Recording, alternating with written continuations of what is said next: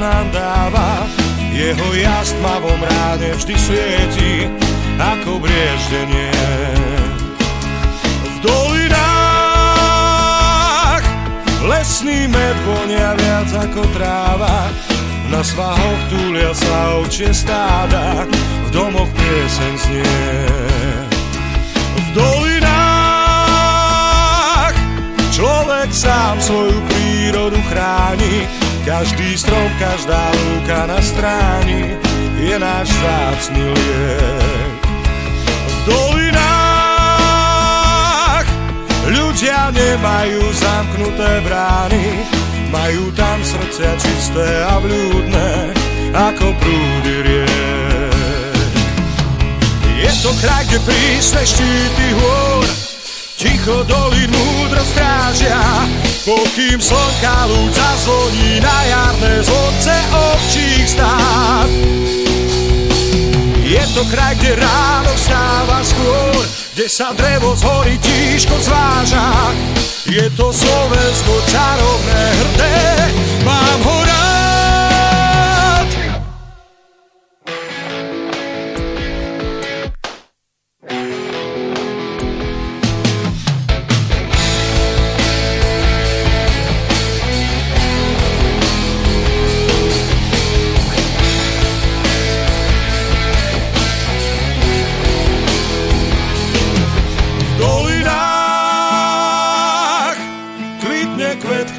Lásku nám dáva, jeho jas v tmavom ráne vždy svieti ako brieždenie. V dolinách lesný med vonia viac ako tráva. Na svahoch túlia sa ovčie stáda, v domoch pieseň znie. V dolinách človek sám svoju prírodu chráni. Každý strom, každá lúka na stráni je náš vzácny liek. V dolinách ľudia nemajú zamknuté brány. Majú tam srdcia čisté a vľúdne ako prúdy riek.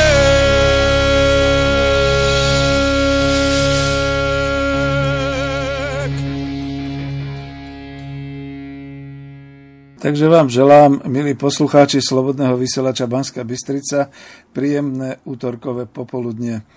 Vy ste počuli teraz zvučku relácie Klub národovospodárov Slovenska a spoza mikrofónu vás oslovuje inžinier Peter Zajac-Vanka, predseda Spolku národovospodárov Slovenska, váš komentátor a redaktor relácie, ale aj technik, a budete teda počúvať sedemdesiatu siedmu reláciu Klubu národovospodárov Slovenska. Dnes je dvadsiateho ôsmeho júla roku dvetisícdvadsať. A prečo to tak záhadne vyslovujem a prečo vás oslovujem takto a ani nehovorím, že môžete zasielať maily alebo môžete telefonovať? Pretože táto relácia je v skutočnosti dnes zo záznamu a je venovaná kapitánom slovenského potravinárskeho priemyslu. Takže bude venovaná aj môjmu otcovi, ekonómovi, hlavnému ekonómovi a štatutárnemu zástupcovi generálneho riaditeľa výrobno-hospodárskej jednotky Hydinársky priemysel Bratislava, trastový podnik, ktorý teda pôsobil od nejakého roku štyridsaťdeväť alebo päťdesiat v oblasti hydinárskeho priemyslu, podielal sa na obrovskom rozvoji hydinárskeho priemyslu a po celý svoj život, celý svoj život vlastne zasvetil rozvoju potravinárstva na Slovensku a po roku devätnásťstoosemdesiatosem osemdesiatdeväť bol poverený likvidáciou výrobno-hospodárskej jednotky, prechodu na štátne podniky. No a v roku devätnásťstoosemdesiatdeväť zistil, ako to v skutočnosti vyzerá s potravinárstvom Slovenska. A on sám už vtedy varoval, že pozor, nebude to dobre. Udržme si tú sebestačnosť. Ešte aj za vojny sme sa snažili udržať sebestačnosť. Veľa sme tomu obetovali, veľa sme do toho dali. Máme obrovské investície v poľnohospodárstve, v potravinárskom priemysle. Varovania nestačili. Môj otec, Ján Zajac-Vanka, nebol vysokoškolsky študovaný, ale bol zručný ekonóm, naozaj bol vychovaný tak trošku až baťovskou školou, bol aj účtovníkom, aj strategickým ekonómom, národohospodárom. Narodil sa dvadsiateho šiesteho júla roku devätnásť dvadsaťšesť a odišiel dvadsiateho piateho júla roku dvetisícšesť. Dožil by sa bez jedného dňa osemdesiat rokov a na rozdiel od toho, čo budete počúvať v relácii, dnes by už mal deväťdesiatštyri rokov, keby sa bol dožil, ale bol by pravdepodobne obrovsky sklamaný tým, kam dospelo slovenské potravinárstvo počas týchto rokov slobodnej a zvrchovanej Slovenskej republiky. Milí poslucháči, budete počuť viacero informácií, ktoré sa vlastne už na Slobodnom vysielači odohrali. Bolo to v, povedzme, tá prvá relácia bola dvadsiateho siedmeho júna roku dvetisícšestnásť v spomienkach na socializme o hydinárskom priemysle. Z toho budú úryvky vybraté. No a potom nakoniec hovoril som aj v roku dvetisícsedemnásť o tej obrovskej, e, povedal by som, ani nie že tragédii, ale skôr afére, ktorá vznikla po odhalení dovozu brazílskeho, chybného brazílskeho mesa a potom ešte nasledovali fipronilové vajcia a podobné záležitosti. Takže nevolajte, nepíšte, je to spomienková relácia s mojim komentárom a ja som veľmi rád, že môžem takto aspoň jednému kapitánovi slovenského potravinárskeho priemyslu dať, vzdať poctu, a to pri príležitosti jeho deväťdesiatštyri nedožitých rokov. Budete počuť, okrem toho úvodu, čo teraz hovorím, začiatok relácie, kde som hovoril o tom, ako vznikal hydinársky priemysel, o tom, ako sa rozvíjal. Budú tam aj pesničky, ktoré boli aj priamo v tom vysielaní.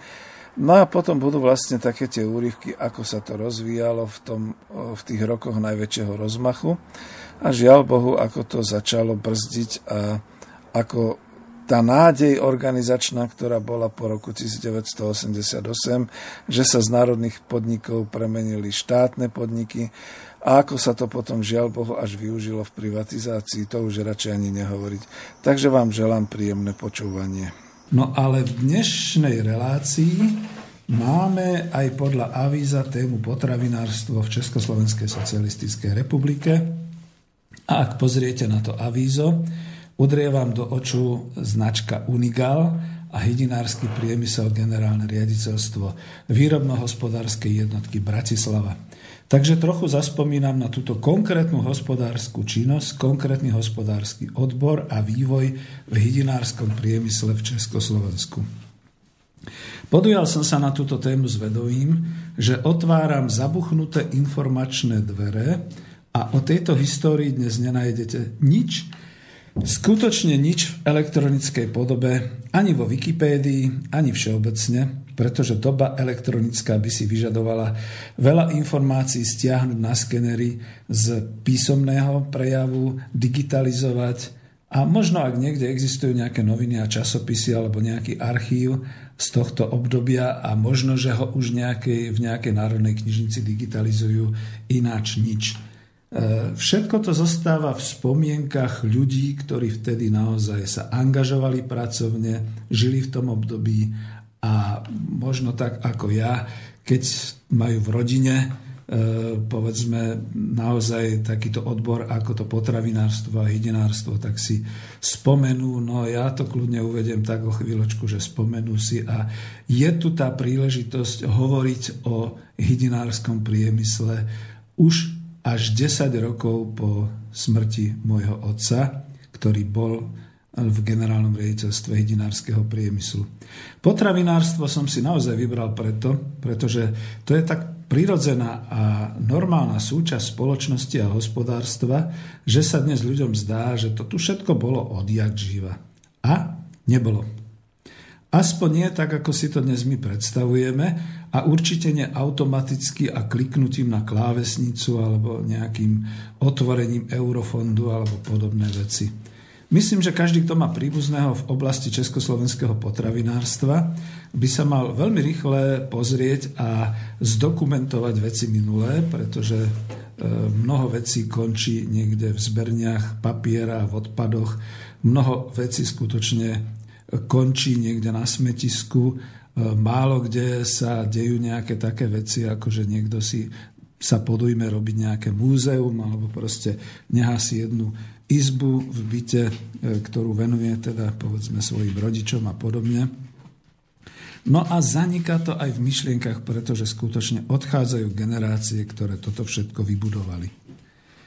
My môžeme byť na potravinárstvo právom hrdí. Potravinárstvo, a reálne to hovorím, bolo tou silnou hospodárskou stránkou Československa, ktoré nás nejakým spôsobom držalo v takomto období, keď povedzme sa aj diali nejaké také výkyvy, možno aj politické, šesťdesiaty ôsmy rok, normalizácia a podobne. Niekto by mohol hovoriť o výrobe múky, o dorábaní pšenice, o výrobe pekárenských a cestovinárskych výrobkov. Niekto iný by, povedzme, mohol hovoriť o rozvoji konzervárenského priemyslu, o mliekárenstve. Ja osobne si trúfam len na odbor hydinárskeho priemyslu a na tom chcem ukázať, ako to vznikalo, ako to fungovalo, rástlo za socialistického hospodárstva v Československu.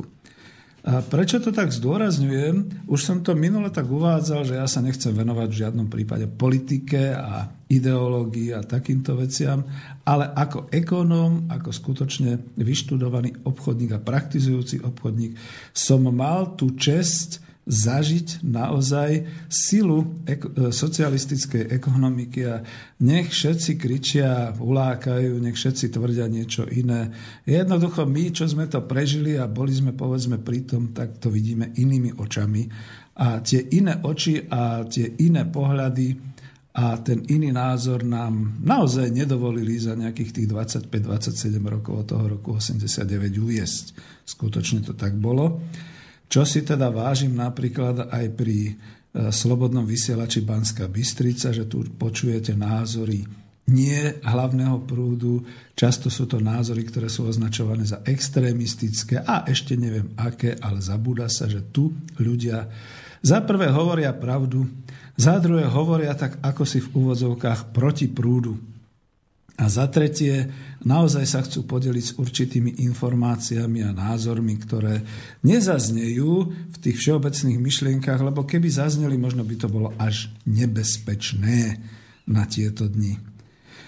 Mám plné oprávnenie teda hovoriť o hydinárskom priemysle a potravinárstve za Československej socialistickej republiky, pretože som vyrastal v tejto problematike ako syn otca, ktorý sa na hlavnú časť svojho pracovného života minimálne na tridsať rokov uviazal a venoval sa konkrétnemu potravinárskemu odboru, a to hydinárskému, teda po česky drúbežárskemu priemyslu. Môj otec volal sa Ján Zajac-Vanka, to je zaujímavé, že ja som Zajac pomlčka Vanka, otec to nemal v občianskom preukaze, on bol Zajac-Vanka bez pomlčky. A ako to vtedy bolo zvykom, prakticky nikto nepoužíval to kompletné priezvisko, ale každý iba Jano Zajac, Ján Zajac.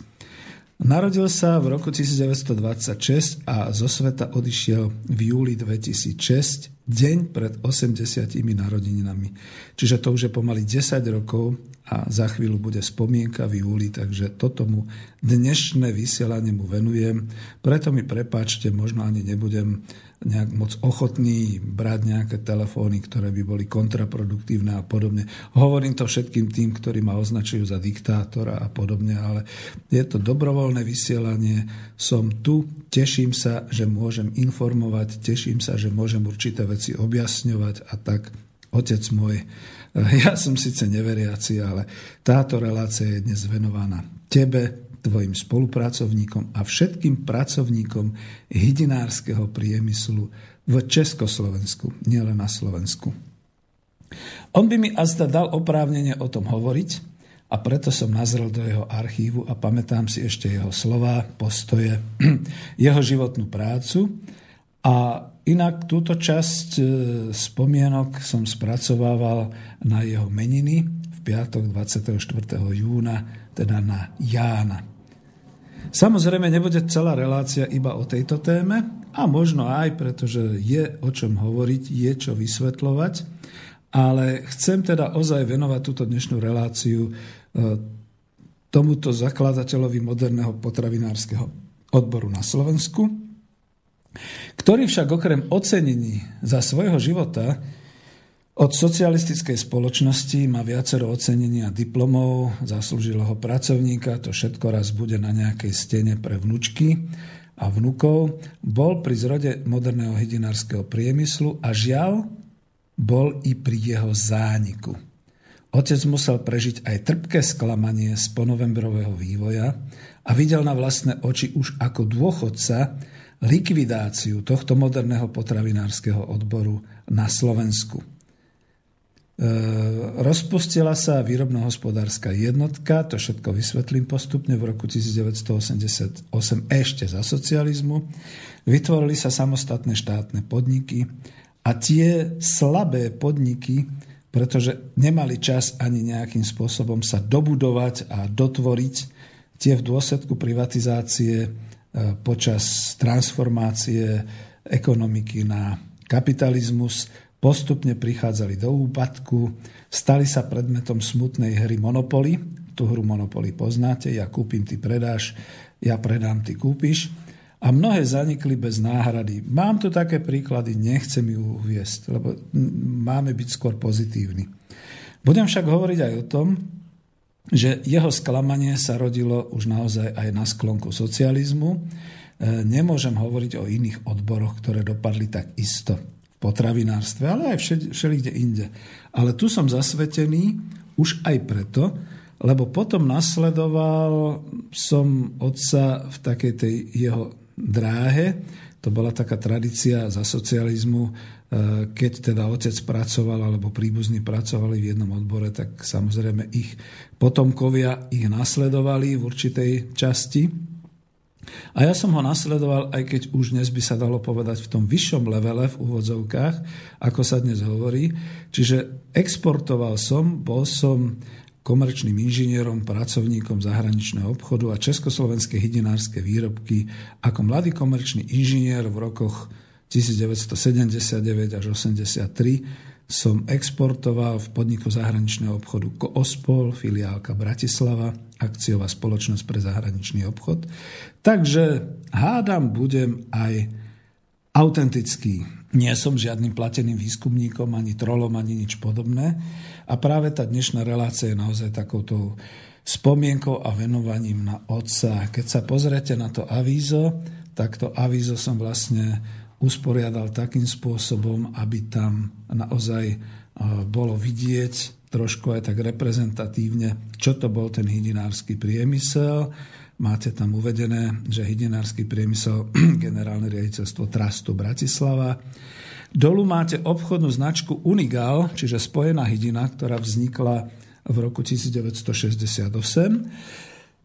Teda za tých čias, keď bolo možné trošku viac marketingovo a trhovo sa orientovať a táto značka Unigal potom slovenskej výrobno-hospodárskej jednotke zostala na zahraničných trhoch. Hore máte takú budovu, vlastnú budovu hydinárskeho priemyslu, e, riaditeľstva. Hneď vedľa je otec, sediaci za tým svojím stolom ekonomického riaditeľa a štatutára generálneho riaditeľa. Máte tam obrázok z tej pracovne, zo zasadačky, kde sa rodili e, skutočne tie strategické rozhodnutia a všetky tieto veci. Čiže ja síce pripustím, že áno, centrálne direktívne riadenie, ale výrobno-hospodárska jednotka nakoniec bola ekonomická jednotka, samozrejme centrálne riadená, ale s určitými vlastnými rozhodovacími právomocami, takže Nebolo to všetko také, že sedel niekde na ústrednom výbore ká es čé v Prahe nejaký maník, ktorý ceruskou škrtal a písal a rozhodoval o tom, koľko vajčok sa vyrobí a koľko vajčok sa predá. To je strašná idiotina, vážení. Treba si to už konečne uvedomiť a vyvrátiť tieto blbosti.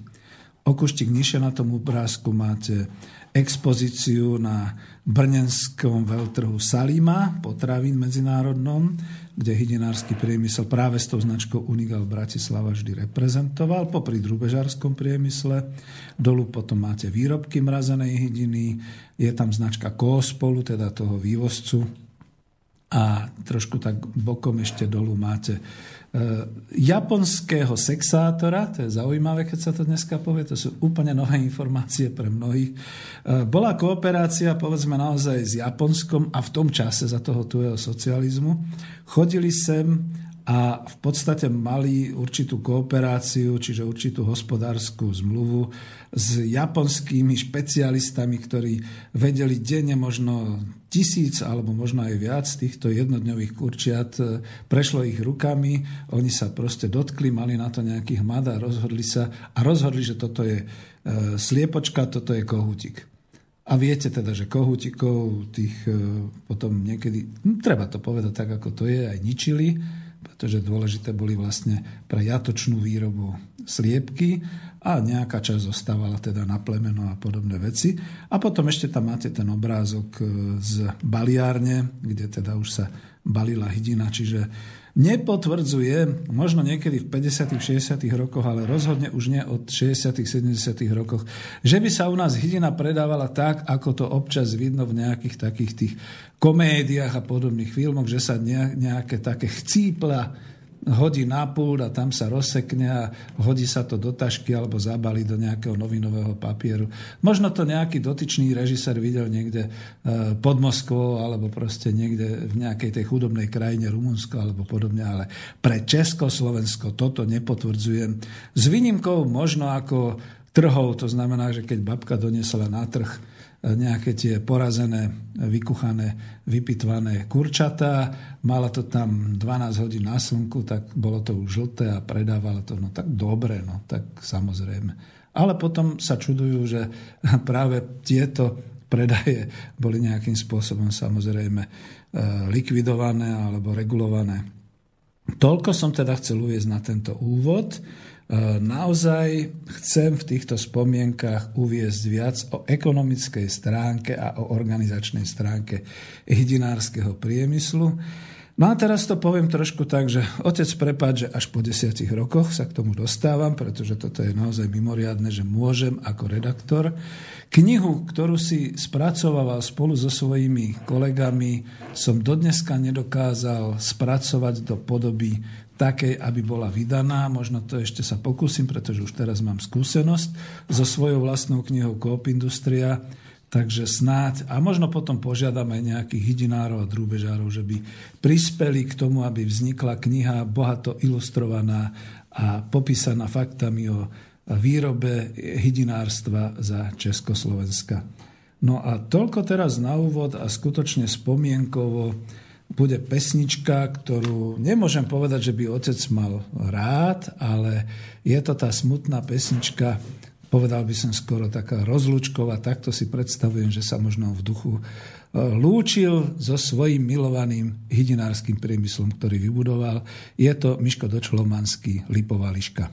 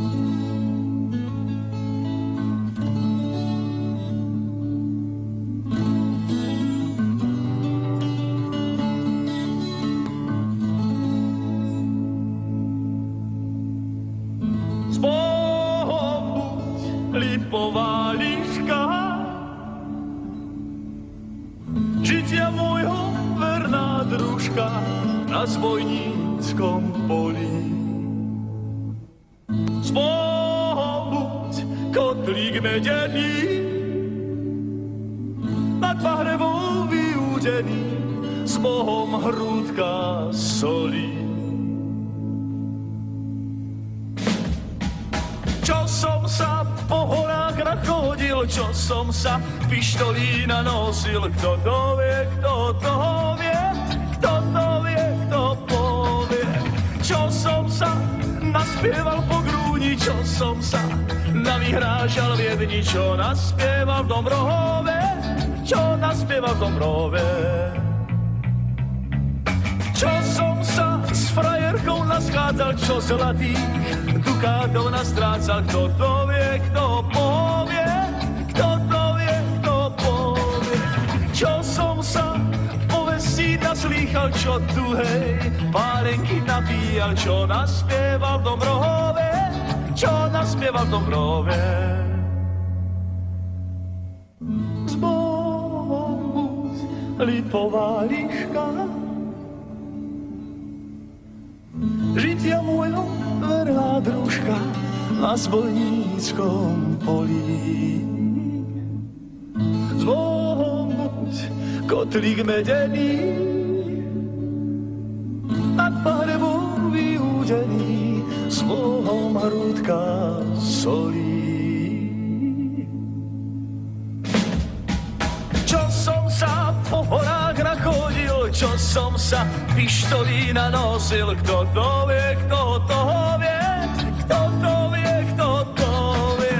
Čo som sa naspieval po grúni, čo som sa navyhrážal v jedni, čo naspieval v Dombrohove, čo naspieval v Dombrohove. Čo som sa s frajerkou naschádzal, čo zlatých dukátov nastrácal, kto to vie, kto povie, povie. Čo som sa povestí naslýchal, čo tuhej pálenky nabíjal, čo naspieval v Dombrohove, čo naspieval v Dombrohove. Povie ti to na hrobe krížík, keď už začnú nad tebou chvíliť poľaní.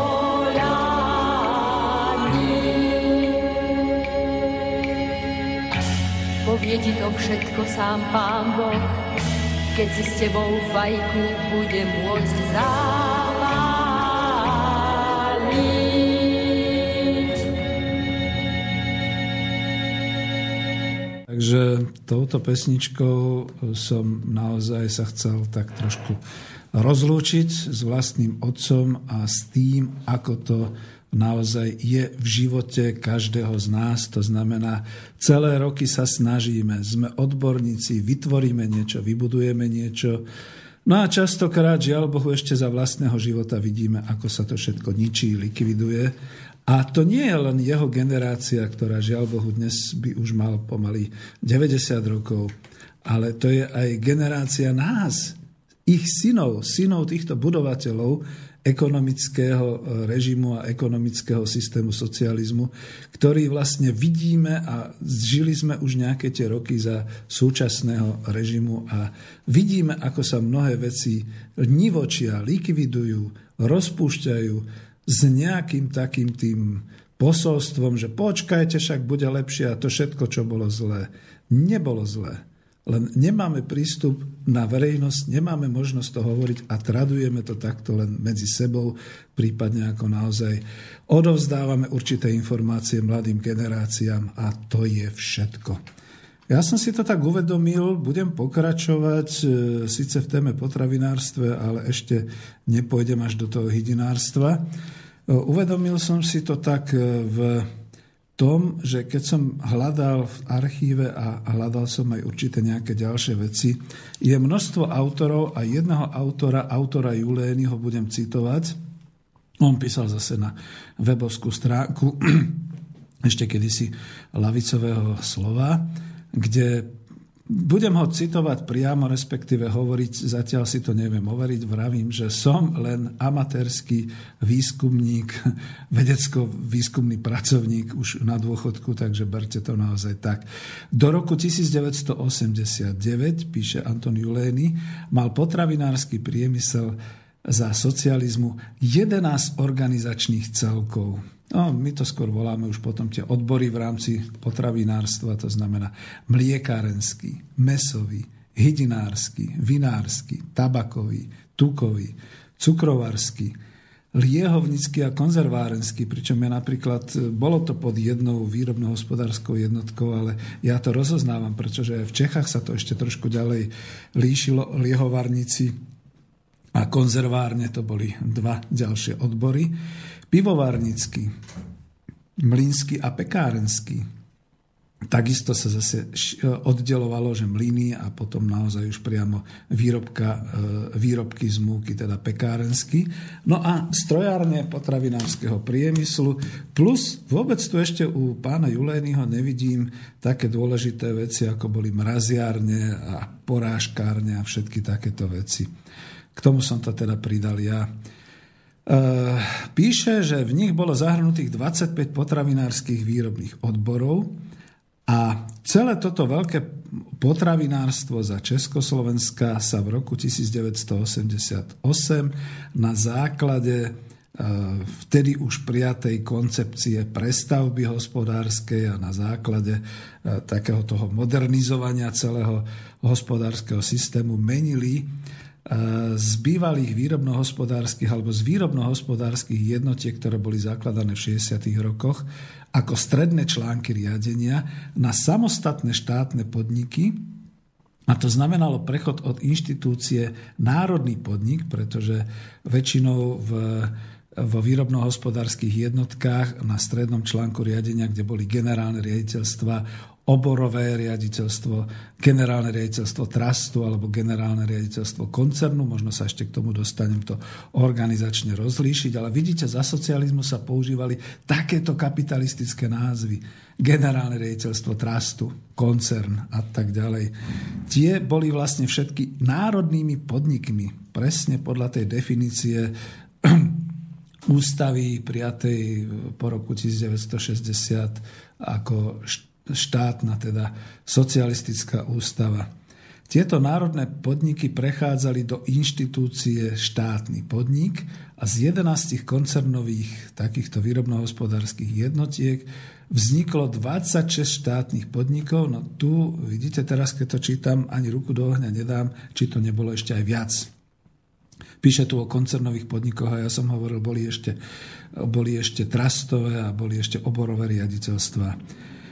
V priebehu roku devätnásťstodeväťdesiat a deväťdesiatjeden sa však tieto rozčlenili na viac ako dvesto podnikov štátnych, a to už bola tá atomizácia a oddelovaním sa išli do privatizácie a tvorili sa ako akciové spoločnosti a spoločnosti s ručením obmedzeným. Do roku devätnásťstoosemdesiatdeväť bolo do štruktúry potravinárskeho priemyslu zahrnutých dvadsaťštyri štátnych podnikov, spracovateľské, tie boli ešte organizačne členené do štátnych agrokombinátov, pretože vznikala a bola rozvinutá aj prvovýroba poľnohospodárstva, potravinárska. Poľnohospodárske výrobky spracovali niektoré spoločné podniky a ďalšie organizácie. Potraviny začali vyrábať tiež viaceré podniky poľnohospodárskej prvovýroby. To môžem potvrdiť, pretože potom som ešte chvíľu pracoval v podniku zahraničného obchodu Interkop, to bol družstevný podnik zahraničného obchodu, ktorý práve dovážal veľmi veľa, ja som tam už teda robil po roku deväťdesiat, veľmi veľa všelijakých takýchto zariadení a technológií do jé er dé, do tých poľnohospodárskych podnikov, do tých agrokombinátov, ktoré chceli expandovať na svetové trhy. No, skutek utek. Treba to takto povedať. Množstvo z týchto podnikov sa orientovali na výrobu cestovín, spracovanie mlieka, mäsa, syrov, nealkoholických, alkoholických nápojov, na ďalšie mäsové špeciality, zeleninové polievkové balíčky, lupienky, vločky, pekárenské, iné potravinárske výrobky. Čo ešte píše pán Julény? Viacere z podnikov vytvárali vlastné predajne potravinárskych výrobkov. E, treba to takto povedať, pretože stále tu nejak rezonuje v tej spoločnosti, že všetko, čo bolo pred rokom osemdesiatdeväť, je čierna diera, a tu sa zrazu dozvedáte, že bol nejaký rozvinutý priemysel potravinársky na základe prvovýroby poľnohospodárskej. Dokonca to malo aj vlastné predajne a vlastné obchodné siete. Tak čo? Kde to bolo? Ako to bolo? Ako to, že to teraz nie je, že sme tu teraz niekde inde a že minister poľnohospodárstva kričí že sme zahltení dovozom a že nemáme vlastnú poľnohospodárskú výrobu a že v spracovateľskom priemysle nám takmer nič nepatrí. Takže ako to teda je, znova sa oprem o Antona Juleního, poľnohospodárstvo ako prvovýroba je viazané na pôdu a klimatické podmienky. Poľnohospodár sa nielenže stará o pôdu, ale udržuje harmóniu s prírodou, ráz, kolorit krajiny, dodržiavaním agrotechniky predchádza mnohým živelným pohromám. Dobré ráno, ak to dneska je tak, že sú živelné pohromy a nevieme prečo. Predovšetkým zabraňuje povodniam, áno, meliorácie, tu vysušovanie, tu meliorácie. Toto všetko bolo kritizované, že sme poškodili prírodu, ale v skutočnosti to častokrát každý predseda a každá krajská poľnohospodárska organizácia sa predsa starala o to, aby v ich okrese a v ich kraji nedochádzalo k takýmto živelným katastrofám a k povodniam a podobným veciam. A keď takto dochádzalo naozaj, povedzme, od Dunaja a podobným spôsobom. Potraviny ako produkt poľnohospodárskej činnosti sú prvou ľudskou potrebou a preto je nutná prvovýroba, označované to je ako potravinárska prvovýroba a až potom sa produkty spracovávajú v spracovateľskom priemysle a potom vlastne sa predávajú obchodne. On tu vysvetľuje aj dôležitý aspekt potravinová bezpečnosť. My, dneska sa toho nebudem dotýkať, ale my vieme už, čo to znamená potravinová nebezpečnosť. To sú všetko vlastne tie rôzne prímesi a prvky v potravinách, ktoré tam nemajú čo robiť a ktoré odhalí sa to potom až tými všelijakými ťažkosťami pri trávení ľudí a pri otravovaní ľudí doslova takýmto spôsobom. Aj pri otvorenej ekonomike spochybňuje sa opodstatnenosť potravinárstva, ale pritom potravinárstvo je dôležitým, aj poľnohospodárstvo dôležitým domácim potenciálom, ktorý zmierňuje hrozby živelných udalostí a tak ďalej a tak ďalej. Nebudem to celé čítať, chcel som teda len uviesť tú situáciu, že skutočne toho bolo do roku devätnásť osemdesiatdeväť veľa a bolo to také podhubie ekonomiky popri všetkom tom ostatnom.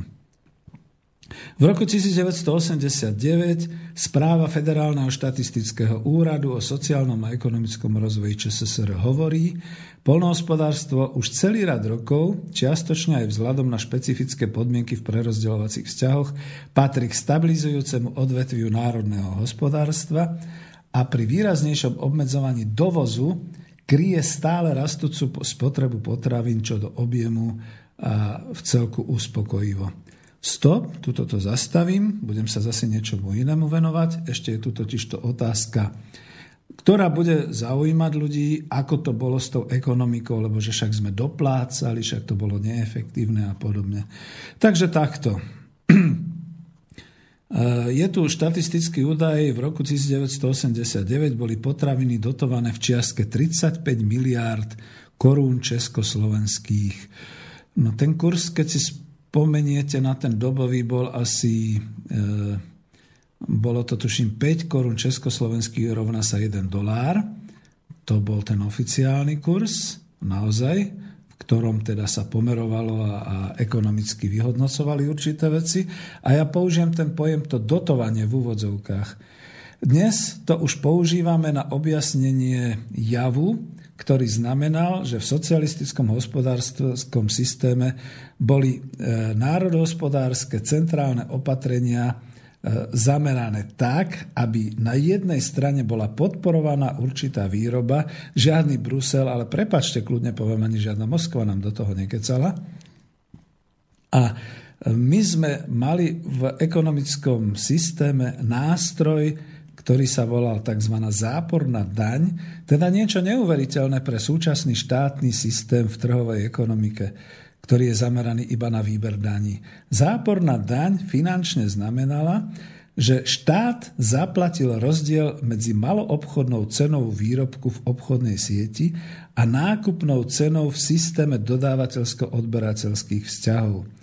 Teda nedotoval priamo výrobu, ako si mnohí myslia, A výroba bola trošku inde postavená investične. To znamená, že naozaj investovalo sa veľmi do technológií, do výroby, do rozširovania výroby a tak ďalej. Ako keby sa to dneska nedialo, že my v podstate investujeme a pomáhame zahraničným investorom a podobne. Ale tá dotácia samotná, tá záporná daň bola skutočne aplikovaná pre vyrovnanie rozdielov medzi nákupnou cenou alebo výkupnou cenou v systéme dodávateľsko-odberateľských vzťahov a v, pri maloobchodnej cene. Vie vôbec dnes súčasnosť a mladá generácia, že malé, maloobchodné ceny boli jednotné v celom štátnom systéme, teda v celom Československu?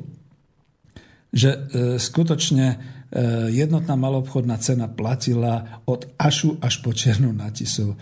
Vie si to vôbec ešte dneska súčasník predstaviť? No, to je to, prečo potom hlavne kritici socializmu hovoria, že trhová ekonomika tu nebola. No, nebolo možné sa trhovo dohadovať a dohodnúť si zvlášť ceny, ale potom samozrejme neboli ani zľavy, neboli ani výpredaje v úvodzovkách, takže to bolo dosť jednoducho pre obyvateľstvo spočítať si, koľko toho na mesiac majú minúť a tak ďalej týmto spôsobom.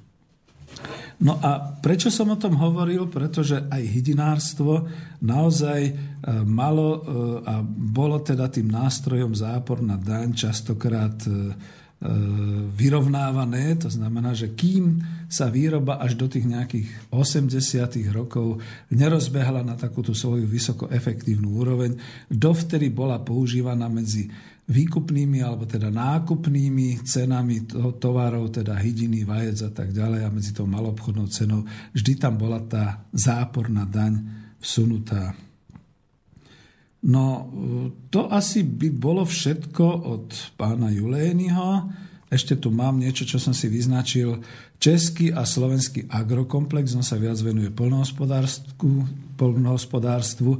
Český a slovenský agrokomplex bol významným hráčom na európskom trhu potravinami. Družstvá a štátne majetky svojou veľkosťou a koncentráciou poľnohospodárskej výroby boli príliš silným partnerom voči farmárom voči vysp- vo vyspelých štátoch západnej Európy. A v prípade, že v agrokomplexe nastupovali nové technológie a nové organizačné schémy, čo bol reálny predpoklad, tak ako by sa bol uplatnil model Slušovice, výrobky zo západu by ťažko na našom trhu uspeli. Práve preto sa pamätám na tie rôzne výkriky po roku devätnásť osemdesiatdeväť, že naše potraviny sú pokazené, sú plné všeličoho, nie sú dobré, je lepšie nakupovať tú kvalitu zo západu. A ako naozaj vyzerám ako štvavý redaktor, ale poviem to tak, otázku dám. Ako je to teda teraz s tými obchodnými sieťami v strednej Európe? Čo to tu nakupujeme v tých obchodných sieťach Kaufland, Tesco a Lidl a Billa a podobné veci? Že keď prejdete za hranice, a to už mi potvrdili aj iní, tak sa dostanete za tú istú cenu v rovnakej kvalite, v rovnakom obale dostanete úplne inú kvalitu výrobku s úplne iným obsahom. Ako je to teda možné po tých dvadsiatich siedmich rokoch? Kam sme to dopracovali s tými potravinami? Ešte tu dám tú poznámku. Do roku osemdesiatdeväť, pán Julény píše, sme vybudovali krmovinársky priemysel so skladovým hospodárstvom. Bolo tu päťdesiatdva obilných síl, moderný hydinársky, konzervársky, pivovarnícky, cukrovarnícky, liehovarnícky priemysel, mesopriemysel a podobne. A tým končím s ním. Chcem už naozaj prejsť naspäť do hydinárskeho priemyslu. Mali sme veľký kapitál v tisícoch odborne vzdelaných pracovníkov vo výskume, v školstve, vo výrobných podnikoch a v družstvách. Nezostal bokom ani vidiek, ktorý zaznamenával nebývalý rozvoj práve vďaka potravinárstvu a poľnohospodárstvu. A ja to tu pred pesničkou už teda len tak oddelím, že niekedy som tak trošku v rozpakoch, že dobre, či to predsa len nie je až príliš veľká propaganda z mojej strany. Ale keď sa dnes dívam na naše na náš vidiek a na naše, našu situáciu, kde veľa nezamestnaných, kde ten vidiek skutočne je častokrát neobrobený, kde sú problémy, kde dovážame, dávame nákupom e, vlastne tržby do zahraničia, dovážame šesťdesiat percent potravín, čo najviac z okolitých krajín a máme problém ich zamestnať ľudí, ktorí sú podľa ministra práce sociálnych vecí Richtera nezamestnateľní. Ja sa pýtam, bože môj, a to tu už fakt nikto nie je, kto by si e, rozbehol a urobil, povedzme, na tej skutočne štátnej úrovni v ôsmich krajoch a v osemdesiatich deviatich okresoch, hoci aj experimentálne na pol roka e, nejakú takúto výrobu potravinársku, pretože tam ako moc toho nestratíme. Tá výroba potraviny sa zjedia a ja dám ruku do ohňa, že to budú kvalitnejšie potraviny ako to, čo dneska som zažil, keď som bol v Kauflande a jednoducho rukami vošla kdesi do nejakého ovocia. Hovoril som, že som bol pracovníkom zahraničného obchodu. Tá štvorka kategória, ktorá je na pultoch niekedy v týchto obchodných sieťach, je taká, že tu by som sa bál, že ma zavrú. A potom tie ceny, ktoré sú dneska, tie ceny, ktoré boli potom, to, to je skutočne veľmi už rozlíšené, odlišné. A týmto smerom by som povedal, že sa môžeme inšpirovať, pretože to, čo je doma, je poľnohospodárstvo, potravinárstvo a pracovná sila. To by sa naozaj dalo rozvinúť bez nejakých veľkých cirkusov a bez nejakých, len proste treba si vyhrnúť rukávy a pustiť sa do práce. A toto tu všetko bolo a preto sa potom po pesničke zameriam naspäť na hydinársky priemysel, pretože ten ukázal práve takýto rozvoj od toho, ako to hovorím. Čiže ako to bolo a ako to môže byť, si povieme po pesničke, a pretože sme smední, tá druhá pesnička bude asi... Ela, mám chuť na niečo chladené. Áno, máme chuť na niečo chladené. Počúvajte pozorne, či zistíte, čo za nápoj tu propagujú. Pustíme si to.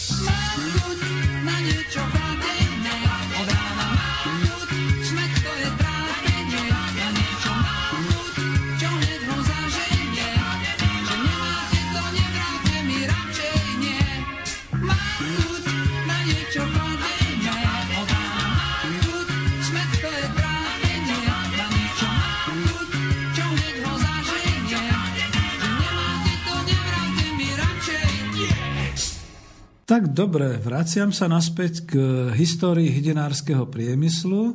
Snáď dostatočne jasne som povedal, že hydinársky priemysel sa presne v tridsiatom roku svojej existencie ocitol vlastne na takom prahu, o ktorom vtedy ešte človek nevedel povedať, že čo bude ďalej. Budem sa ešte aj tomu venovať, ale tu som chcel sa už vrátiť do tej histórie. Ja až teraz, keď som si to preštudoval a naštudovával desať rokov po otcovej smrti z jeho archívov, som pochopil, prečo on bol natoľko otrasený, natoľko znechutený A prečo vlastne naozaj, neviem ako to povedať, bol sklamaný. Bol sklamaný tým vývojom, pretože konečne sa dostali a mali našlapnuté priamo v Českej republike v, vo výrobno-hospodárskej jednotke drúbežársky priemysel a na Slovensku vo výrobno-hospodárskej jednotke hydinársky priemysel. Mali našlapnuté k tomu, aby keď sa otvoria hranice, mohli spoločne a v určitej koordinácii pôsobiť na zahraničných trhoch, rozvinúť kooperáciu. Veľmi rýchle v priebehu roku dvoch sa už chystali dostať naozaj na tú svetovú špičku, tak ako bol zároveň Západ a v tej chvíli sa odohralo niečo neuveriteľné. Namiesto ďalšej koncentrácie, pretože všade vo svete sa podniky koncentrovali a kapitál vlastne spôsoboval sústreďovanie investícií na čoraz vyšší technický vývoj. U nás prestavbou sa stalo presne opačné. Vlastne sme rozdrobili celú produkciu, aj v tomto prípade hydinárskeho priemyslu. A tá už bola krásne rozkuskovaná, rozdrobená a pripravená k tomu, že po zmene, po prevrate a po pochode smerom ku kapitalizmu bola skutočne hračkou v rukách rôznych tých hercov, ktorí hrali tie monopoly, aby sa teda naozaj tie hydinárske, dobre vybudované podniky, ale to bolo v mnohých odvetviach, nielen v tu, aby sa stali skutočne nejakým tým predmetom tých špekulácií a podobných vecí, ale len málo ktoré zostali. Aj o tom potom budeme hovoriť. No ale pretože to má všetko svoju históriu, tak treba povedať. Čerpám to ináč z objaveného rukopisu, ktorý spracovávali otcovi kolegovia v hydinárskom priemysle, pán Tomáš Mastihuba, pán Ladislav Karpiš a potom ešte mnohí ďalší, ktorí do toho ako písali. Ja to mám vlastne v podobe určitého rukopisu. A viem, že nesplnil som otcovi sľub ani už potom v tých rokoch po roku dvetisíc, že teda dáme to do elektronickej podoby a vydáme to. No hlavne, čo ma zastavilo, bolo, že nebol záujem sponzorovať nejaké takéto veci, veď to bola skoro protištátna, protirežimová literatúra, takže kto by sa bol zaujímal o nejaké štátne podniky za socializmu a o nejakú hydinársku výrobu. Takže teraz, až teraz možno prikročiť k nejakým tým informáciám. No títo autori a otcov vklad, neviem to tam rozoznať, to je celé preškrtané a e, sú tam rôzne také oprávky a všelijaké hviezdičky a podobne, ale aspoň prečítam toto. Existencia moderného hydinárskeho priemyslu sa opierala o špecializované farmy a bola výslednicou väzieb medzi produkciou a spracovaním hydiny a konzumných vajec. O to tu hlavne ide. Hydina a konzumné vajcia, to je celý hydinársky priemysel. Kór, teda ten základ. Dosiahnuté úspechy hydinárskeho priemyslu a akcelerácia výrobných síl v poľnohospodárstve v siedmej a ôsmej dekáde dvadsiateho storočia, to boli tie sedemdesiate a osemdesiate roky až po rok osemdesiatom ôsmom a povedzme, že ešte tie dva roky tie štátne podniky nejakým spôsobom sa rozvíjali. Kto ako mal aké peniaze a aké šelijaké možnosti. To sa pre, výrazne prejavilo v rozvoji výroby jatočnej hydiny a konzumných vajec. Boli realizačnými výstupmi vysoko organizovanej a špecializovanej hydinárskej výroby. No ja sa pamätám, že skutočne v tom období som už bol v exporte a naozaj to častokrát bolo o tom, že pomaly sme ani nestíhali zásobovať, zabezpečovať aj požiadavky na export, pretože hydinársky priemysel produkoval, fachčil, šlo to do vnútorného trhu, do fondov štátnych, do exportu, čiže naozaj. No a teraz tuto píšu, ako to začínalo, ako to bolo. Niekde ešte pred vojnou, v predvojnovom období. Obchod s jatočnou hydinou sa uskutočňoval prevažne cez priekupníkov. Boli to najmä firmy Blau v Šali, Fischer v Tešedíkove, Pereť, Kraus v Dunajskej Strede a Klein v Bratislave. Tieto firmy boli zamerané na dodávky kvalitnej hydiny a zveriny do zahraničia a hydinu s nižšou kvalitou umiestňovali na domácom trhu. Ježiš, to už vtedy? Čiže za tej prvej republiky hydina s nižšou kvalitou bola umiestňovaná na domáce trhy. No to sme pekne dopadli. Hľadám, mám to tu vysvietené žltým. Hegemóniu súkromných obchodníkov v roku devätnásť tridsaťpäť narušila, počúvajte pozorne, narušila družstevná organizácia Nákupná ústredňa potravných družstiev en ú pé ó dé v Bratislave so sídlom so zámerom stabilizovať ceny vajec pre rentabilitu výroby a drobných chovateľov, znižovať výrobné náklady, zvyšovať ročnú znášku u chovateľov výmenou chovného materiálu a rozširovanie chovu nosníc.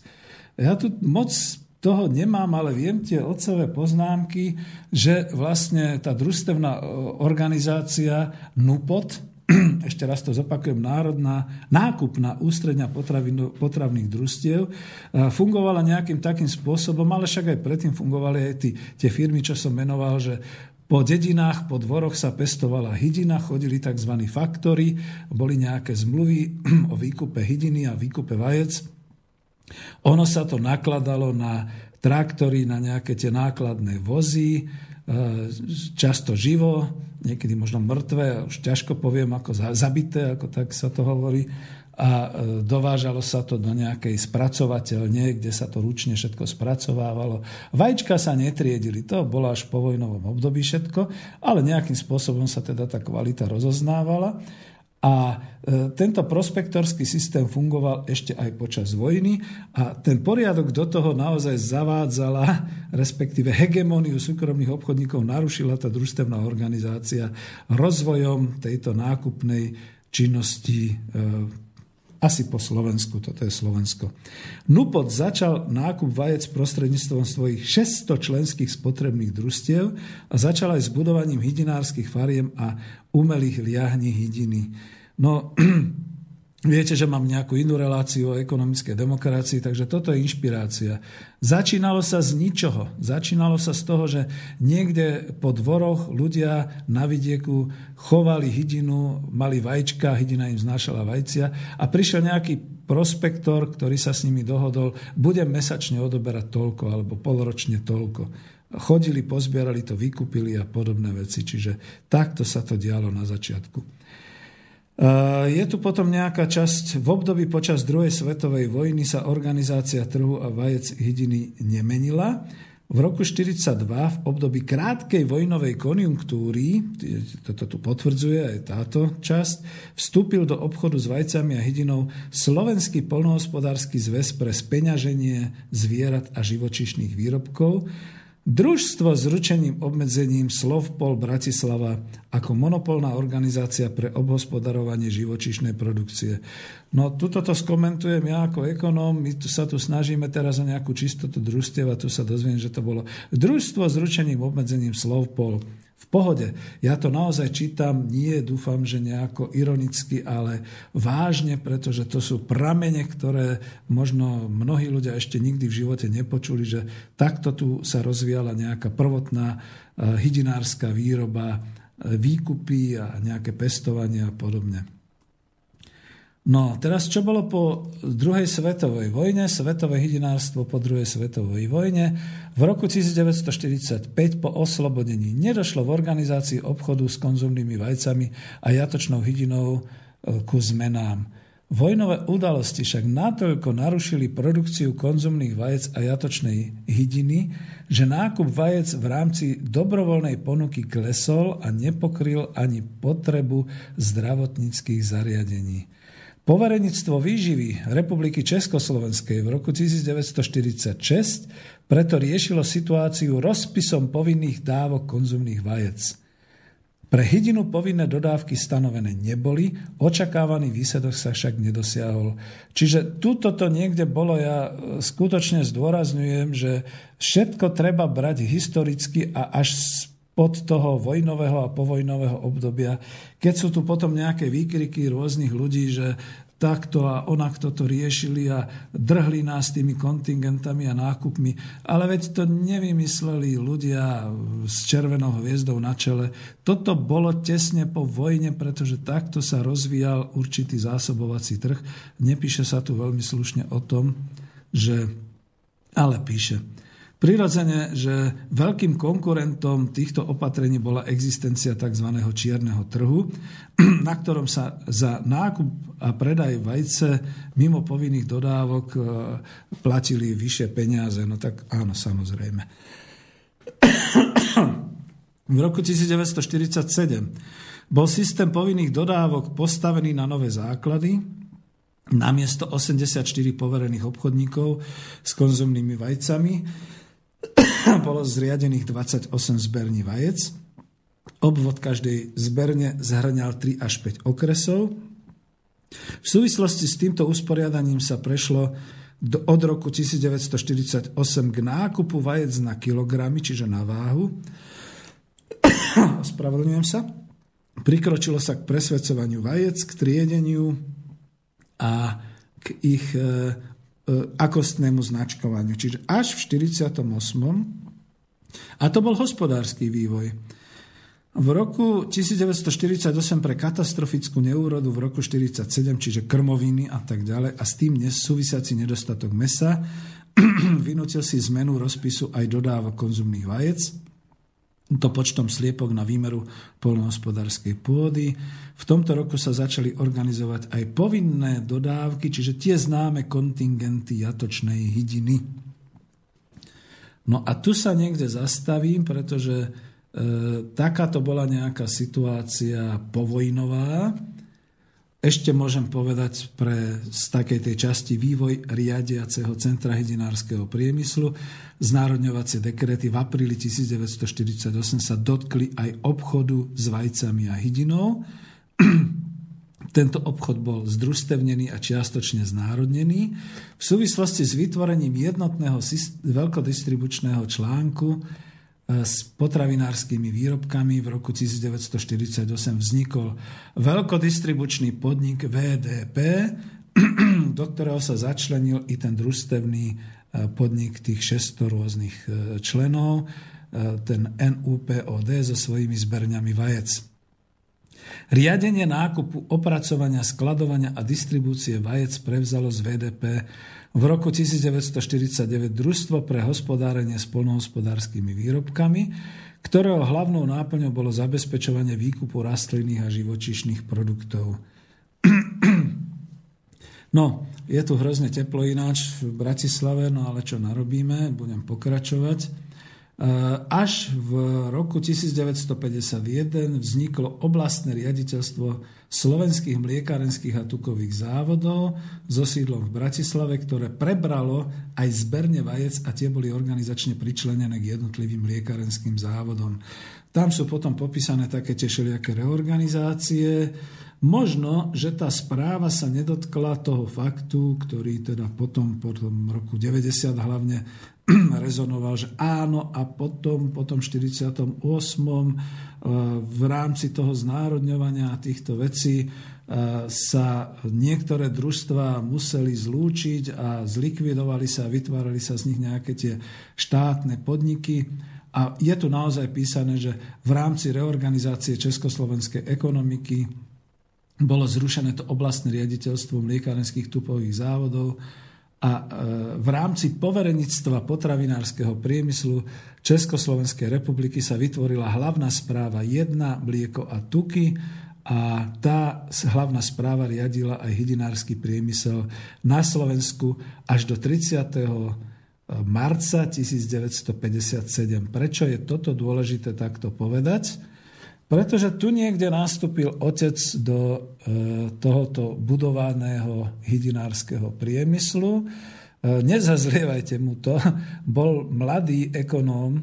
On už mal skúsenosti z fabriky Erdal po vojne. Ináč študoval v Trenčíne na obchodnej akadémii, kde ho mimochodom školil a učil profesor Švér, ten istý profesor Švér, ktorý už ako veľmi starý mňa na Vysokej škole ekonomickej učil tovaroznalectvo. Ešte sme sa s otcom bavili, keď som študoval, že áno, že režimy sa menia, časy sa menia, ale profesori zostávajú. Takže úctu dám pánu profesorovi Švérovi, ktorý ma učil tovaroznalectvo na Vysokej škole ekonomickej. Tu niekde teda otec ešte po nejakom krát, krátkom účinkovaní v nejakých ďalších fabrikách a závodoch ako ekonóm dostal šancu a v roku devätnásťstopäťdesiatšesť sa v rámci poverenictva potravinárskeho priemyslu hlavnej správy mlieko tuky ustanovila osobitná riadiaca skupina pre hydinárske podniky riadené hlavnou správou. Narastajúce úlohy a rozvoj hydinárskeho priemyslu si vyžiadali úplné organizačné osamostatnenie. To sa vykonalo v rámci poverenictva potravinárskeho priemyslu vytvorením hlavnej správy deväť Hydina a Veľkovýkrmne, a to ku dňu prvého štvrtého tisícdeväťstopäťdesiatsedem do hlavnej správy bolo dňom prvého prvého tisícdeväťstopäťdesiatosem začlenené aj slovenské krmovinárske závody, boli začlenené slovenské krmovinárske závody Národný podnik Bratislava.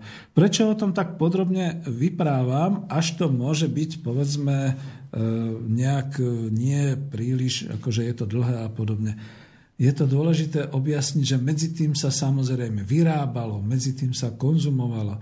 To, že boli pričlenené krmovinárne, znamenalo, že prvovýroba v tých družstvách a v štátnych majetkoch dostávala zrazu z krmovinární e, dodávky, ktorými mohla, doslova to ľudsky poviem, podsýpať teda tým, tej jatočnej hydine, aby teda bolo možné vyrábať e, mäso jatočnej hydiny pre porážky, pre teda do obchodnej a do, do siete, do distribúcie, takisto vajíčka, veď teda bolo treba. A toto všetko sa rozvíjalo. Tam budem mať potom možno nejaké príklady, ako rástla spotreba, ako rástla výroba, všetky takéto veci.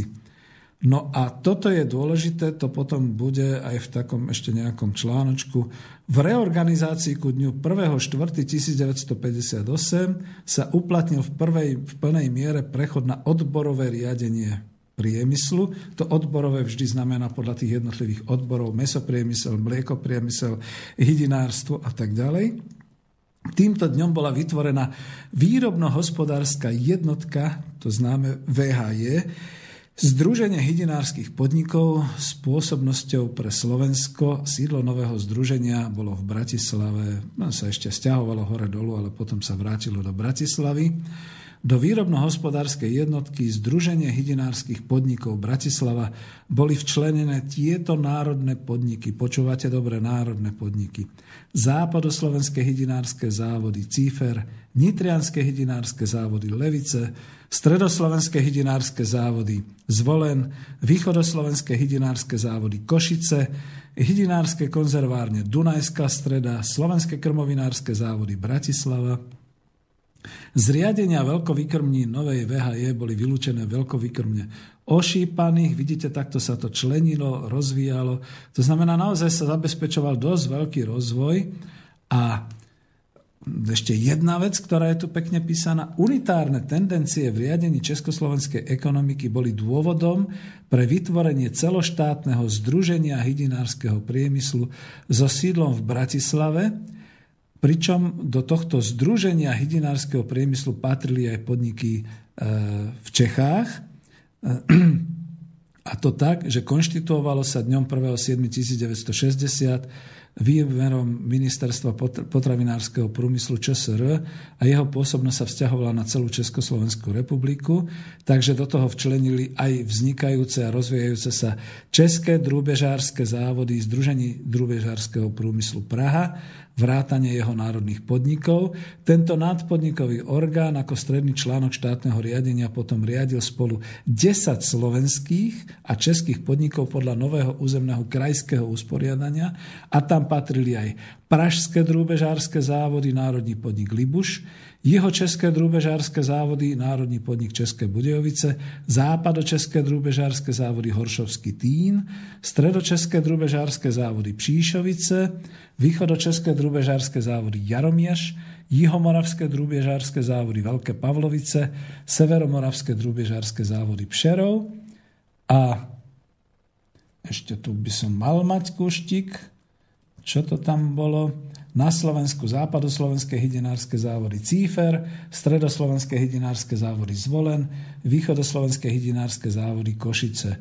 Prosím vás pekne, pokiaľ je to pre vás dlhé alebo podobne, tak vedzte, že toto takýmto spôsobom, ako teraz čítam a dávam do internetovského éteru. Nikde nemáte zaznamenané. Otvorte si Wikipédiu, nenájdete to. Ja som tam našiel Příšovice.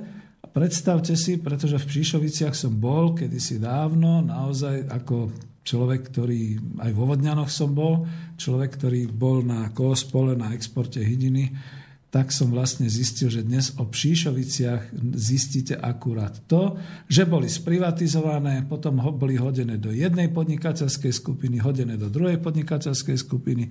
Potom to mal na starosti nejaký investičný fond, ktorý to predal nejakým Nemcom.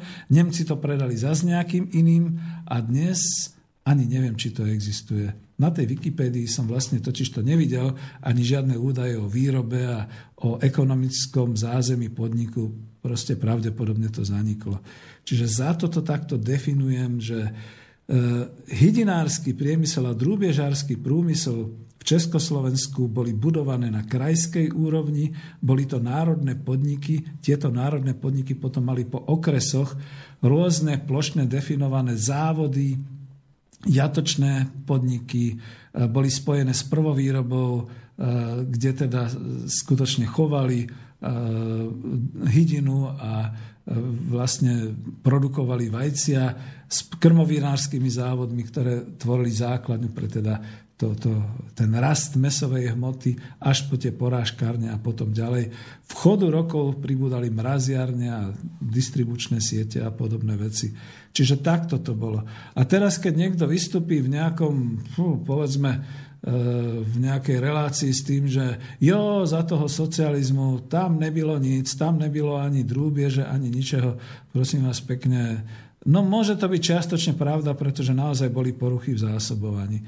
Ale tento pochod bol skutočne taký, že ak ešte v nejakom tom štyridsiatom piatom, ôsmom, päťdesiatom treťom boli obrovské problémy so zásobovaním trhu, potom to už bolo možno len záležitosť, že keď prišiel v pondelok tovar a v útorok už po ňom nezostalo ani stopy, niekedy to bola aj vec obchodníka, že teda robil to vyslovene výdajným spôsobom, že neobchodoval, len distribuoval, tak samozrejme potom v stredu, štvrtok a piatok nebolo žiadneho tovaru a znova sa čakalo potom v tom rade až na ten pondelok, keď prišli nové zásielky. Lebo ako, samozrejme, ani dnes nemáte kontinuálne zásobovanie, to znamená, že nemáte každý deň zásobovanie, distribúciu, vždy to máte nejak periodicky robené, takže... Ale to neospravedlňujem, faktom je, že spotreba rastla možno rýchlejšie ako samotná výroba. Ale ten pochod bol naozaj taký. E, musím tu niekde pozrieť ďalej, a žiaľ teda ešte pesničku nedám. Možno ešte tu, toto bude zaujímavé. A v sedemdesiatom treťom, ale to už idem hodne zase dozadu, sa riaditeľstvo hydinárskeho priemyslu presťahovalo z budovy na Gotwaldovom námestí. To sú tie budovy, kde je dneska ministerstvo telekomunikácie a oproti to s ním stavebná fakulta a podobne. V súčasnosti je to ministerstvo dopravy a spojov, tuším. Do novej vlastnej budovy na Záhradnickej ulici číslo sto päťdesiattri. Na tom avize, na tom obrázku to máte takú tú budovu e, medzi Záhradnickou a Bajkalskou. Známy to tzv. White House, čiže Bielý dom. Lebo skutočne to bola budova biela, tak netradične konštruovaná. S tým, že ja si potom pamätám, že dolu potom v tých prízemných priestoroch bola vlastná podniková predajňa, už potom od tých sedemdesiatych rokoch a potom po deväťdesiatom roku, po likvidácii hydinárskeho priemyslu, bola táto budova určité obdobie bankou, tuším Národná banka Slovenska tam bola umiestnená a dneska je tam sociálna poisťovňa Slovenskej republiky, hovorím o tej budove na Záhradnickej, Bielý dom, takže vďaka tomu, že hydinári sa nejakým spôsobom dokázali investične tak zorganizovať, že si postavili vlastné budovy, vlastné prevádzkárne, závody a dokonca aj vlastnú veľkú administratívnu budovu. Bolo čo privatizovať. To je asi to najdôležitejšie, to pozitívne, ktoré sa dá k tomu povedať. No, a ešte tu trošku mám rok šesťdesiatosem. Po roku devätnásť šesťdesiatosem e, sa stala tá vec, že zase, a treba to povedať tak, ako to je, vďaka úsiliu Gustáva Husáka vzniklo federálne usporiadanie, bola prijatá federálna ústava.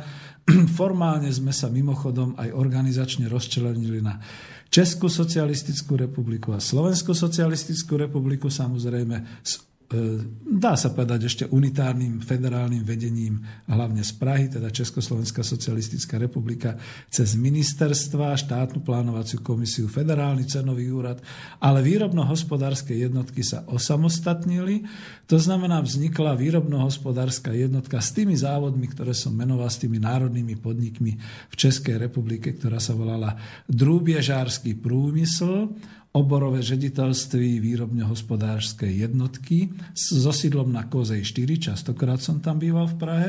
Otec ma bral so sebou ešte ako, povedzme, cez prázdniny, čiže poznával som dobre Prahu ako hlavné mesto Československa a s výrobno-hospodárskou jednotkou Hydinársky priemysel Bratislava, to bol vtedy koncernový podnik, s tým, že on mal už od toho roku šesťdesiatosem pre medzinárodné trhy definovanú značku Unigal. To je to, čo som na začiatku hovoril.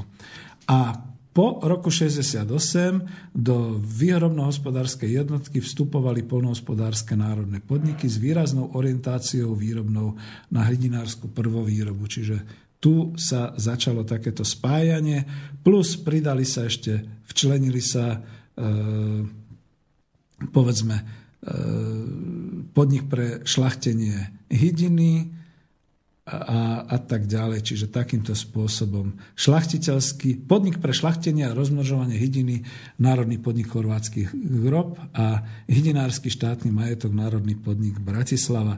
Zároveň boli prevzaté do organizačného rámca aj státne rybárství České Budějovice a štátne rybárstvo Stupava. Čiže to patrilo spolu. A malo to svoju logiku, pretože zároveň sa v týchto štátnych majetkoch, teda v tomto rybárstve rozvíjala výroba a chovanie vodnej hydiny, čiže husy, kačice, hlavne kačice. A to, to bolo teda nejaké dôležité. Niektorí sa môžu opýtať, na čo to bol za nezmysel, to koncernové a trastové riadenie podnikov. Čo to malo čo robiť za socializmu?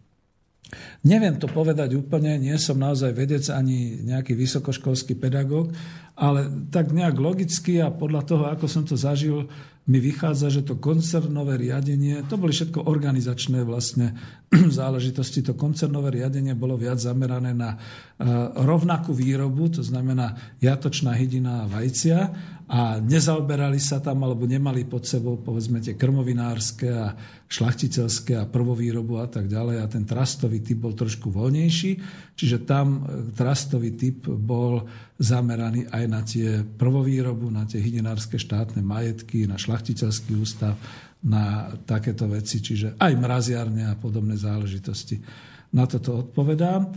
Ale je zaujímavé, viete, lebo keď dneska niekomu poviete, že ste robili kedysi, ja som nakoniec robil aj v Tesle, generálne riaditeľstvo koncernu, tak človek povie, kde si to bol? Ty si, bol, ty, ty si emigroval? Nie, ja som bol u nás, na našom koncerne.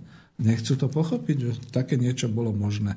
Boli to organizačné záležitosti a tvrdo teda poviem naozaj, aby ste ma zase nekritizovali, samozrejme, že všetky strategické rozhodnutia z vládnej a štátnej, možno aj stranickej úrovne vychádzali z toho centra, naozaj z toho jednotného v Prahe, z ministerstva, z pláňáku, z vlády a teda z nejakých stranických orgánov. Ale rozhodne nesúhlasím s nejakým takým prejavom, že otcovi tam niekto rozkresloval až na posledné vajce, až na pos- pos- poslednú farmu, kde čo sa má vyrábať a v akej cene a v podobných veciach. To sú strašné blbosti, nehnevajte sa.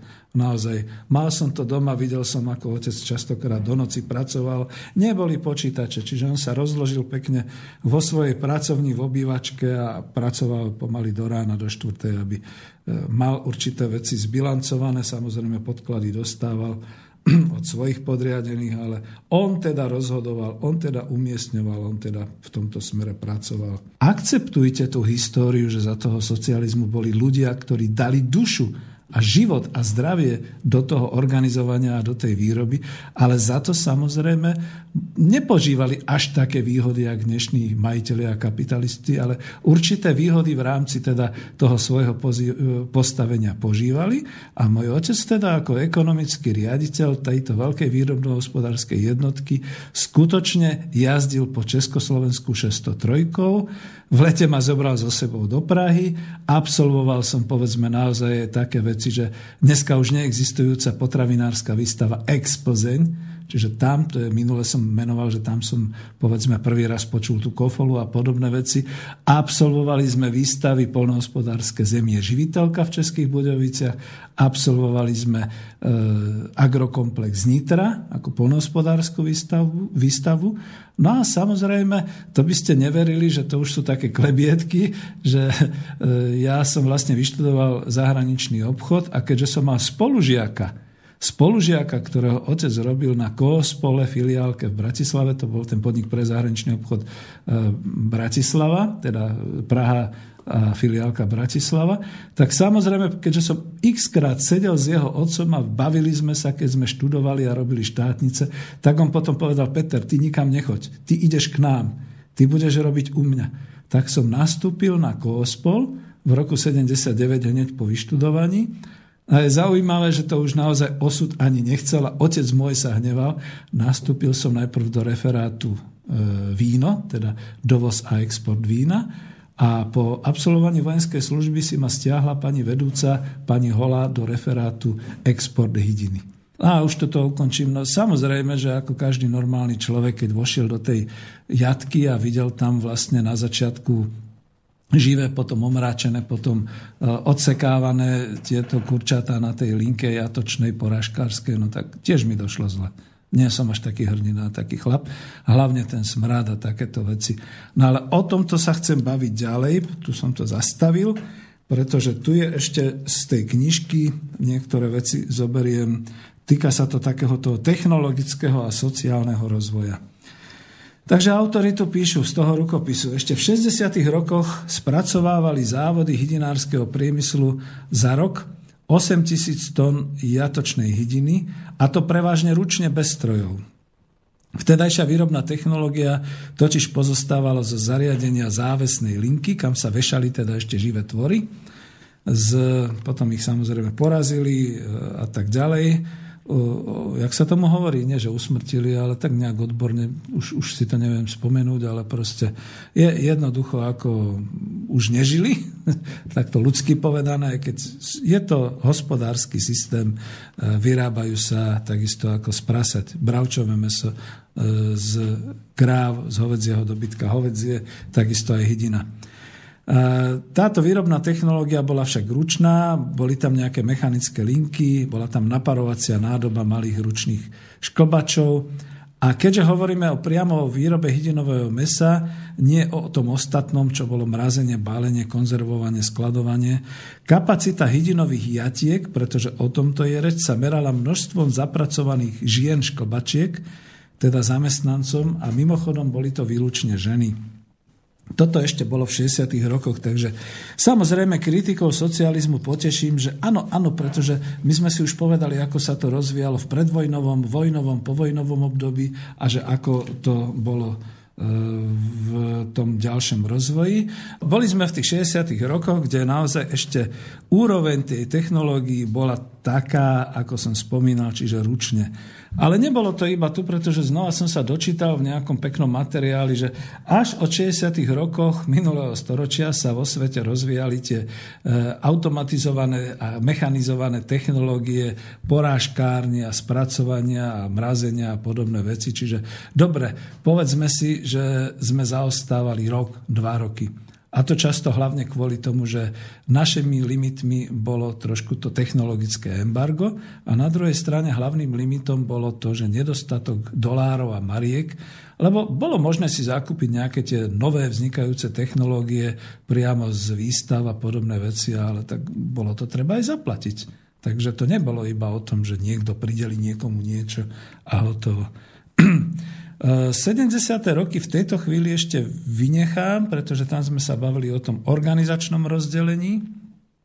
To bolo ináč veľmi zaujímavé, že práve keď už sa hovorí o tom unitárnom usporiadaní, tak celý rezort hydinárskeho priemyslu sa vlastne do toho roku šesťdesiatosem riadil, organizoval celoštátne z Bratislavy, za Slovenska.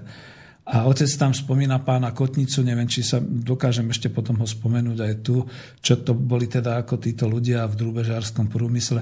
Ja som si vždy totiž osobne myslel, že drúbežársky prúmysl jednak bol väčší a jednak, že bol vyspalejší ako tieto slovenské výrobne. A potom ako aj exportér, keď som pochodoval po týchto podnikoch a zisťoval som, no nebolo to tak. Bolo to možno hlavne kvôli tomu, že naozaj, tuto to pripustím, že Slovensko si predsa len dokázalo vydobiť vyššie finančné prostriedky na inovácie a investície. A na druhej strane Čechy boli tak zavedené niektoré tie prevádzkárne, že ako keby proste fungovali bez toho, že by sa zase až tak do toho investovalo. Ale to je len môj súkromný subjektívny názor. Cez tie sedemdesiate roky sa preniesie, možno ešte sa k tomu v niečom vrátim. V osemdesiatych rokoch už vysokokapacitné výrobné linky na jatkách spracovávali tritisícpäťsto kurčiat za hodinu, špičkové jatky šesťtisíc kusov za hodinu, teda každú sekundu jedno, dve kurčatá, ktoré boli vypitvané, veterinárne už prehliadnuté, individuálne sa balili do umelohmotných vrecúšok. Na jatke, na jatočnej linke potom pracovalo osemdesiat až deväťdesiat pracovníkov. Pre kuchynskú spotrebu takto upravená hydina už bola buď ako čerstvá, alebo po procese zamrazenia priamo dodávaná do obchodov. Poznáme tie dva druhy kureniec, kurča pitvané e, bez drobkov a kurčata nepit, nepitvané s vloženými drobkami. Ináč ešte aj to, aby ste vedeli, tie drobky tam nie sú prirodzené, oni sú už vyťahnuté a znova vložené, takže to už je naozaj upravené potravinársky. V roku devätnásťstošesťdesiat boli jatočné prevádzky, v ktorých sa ročne spracovalo okolo sto ton živej hydiny. Koncom roku osemdesiat, koncom osemdesiatych rokov už existovalo desať hydinových jatiek v Československu a tie spracovávali kapacitne až šesťtisíc až šesť a pol tisíca ton hydiny. No to potom sa nečudujte, že z tohoto množstva ton hydiny sa oddelovala pre exportné fondy určitá časť hydinovej výroby, a ktorá teda bola exportovaná za účelom získavania dolárov, mariek a teda tvrdej valuty, na čom som sa už od toho roku sedemdesiat osemdesiat podielal ja. V triediacich linkách vajec dosahoval výkon dvanásť až osemnásť tisíc, maximálne aj dvadsaťpäť tisíc vajec akostne a váhovo už triedených za jednu hodinu, čiže dvanásť, osemnásť až dvadsaťpäť tisíc. A to uvádzam z týchto materiálov aj preto, aby bolo jasné, že ten základ tvorila výroba mäsa a vajec, ale prirodzene sa rozvinula aj technologická náväznosť pri vybavení hydinárskych závodov chladiarenskými a mraziarenskými kapacitami, baliacimi strojmi a neskôr aj automatmi. Ja sám si pamätám na zavádzanie tzv. Krajovak balenia. To bolo balenie na základe šokového zmrazenia hydiny. E, bola obalená technológia tým sáčkom toho odsania vzduchu z vákuovačky a tým pádom táto krajová hydina, tak sa to aj volalo, bola veľmi pekná, taká adjustovaná. To boli tie kačice, ktoré boli také krásne, okrúhle guličky s pekným farebným nejakým, s nejakou tou etiketou a podobne. A dneska by zase niekto povedal, haha, boli sme o nejaké obdobie pozadu, stálo to veľa dolárov a mariek, preto skutočne tá časť produkcie sa musela aj vyvážať. Ale celkovo to doplňalo technológiu, kapacitne i konkurenčne a zefektívňovalo to produkciu. A nakoniec to bol ten rozvoj medzinárodného obchodu, že potom si zase pamätám, že bolo nejaké kooperačné združenie, kooperačné obchodné zmluvy, napríklad pri výrobe husí a pri dovoze nejakých špeciálnych husích, teda liniek na husy a tak ďalej, proste všetky takéto veci. A To sa dialo skutočne presne za tým účelom postupného inovovania, modernizovania výroby s tým, aby aj do domácej produkcie na pulty obchodov sa dostávali stále novšie a novšie výrobky. Čiže tam už nešlo iba o množstvo, tam išlo potom aj o, o tú kvalitu. V tých obrázkoch, ktoré tam máte, vidíte mrazenú hydinu, potom sa rozširovala chladená hydina a nakoniec potom rôzne kurčacie diely, konzervárne, všetky takéto veci. Rozširovanie výroby a zvyšovanie produktivity práce sa neprejavovalo prepúšťaním či zintenzívňovaním pracovnej záťaže zamestnancov. To mám ešte stále z toho materiálu, ja tu k tomu doplním, že skôr tu mám čísla o tom, že vývoj stavu pracovníkov v spracovaní hydiny sa dynamicky zvyšoval, zatiaľ čo v roku devätnásťstopäťdesiatpäť to bolo celkovo za Československo tisícsedemstopäťdesiat zamestnancov, v roku devätnásťstošesťdesiat dvetisícpäťsto a v roku devätnásťstoosemdesiat štyritisícpäťsto zamestnancov a ešte keď sa končilo s hydinárskym priemyslom, v rezorte pracovalo šesťtisíc zamestnancov. Ironicky povedané, táto prezamestnanosť v úvodzovkách sa asi nepáčila Klausovi, Komárkovi a ďalším ekonomom, ktorí teda žiadali zefektívnenie a podobné veci. No dneska sa to robí tak, že jednoducho, keď hydinárska farma jatočná neprosperuje, operuje sa zvyšovaním, znižovaním cien, zvyšovaním dovozu produkcie z Polska, z Brazílie, odkiaľkoľvek. Majiteľ alebo akciová spoločnosť povie, my na to kašleme, zátvoria to, ľudí prepustia. A máme po ptákach. Potom už len môžeme rozmýšľať, kam sa stratil náš poľnohospodársky potenciál a kam sa strácajú naše výrobné kapacity. Tu sa píše aj to, že rástla mzda pracovníkov, možno sa o tom ešte zmiením.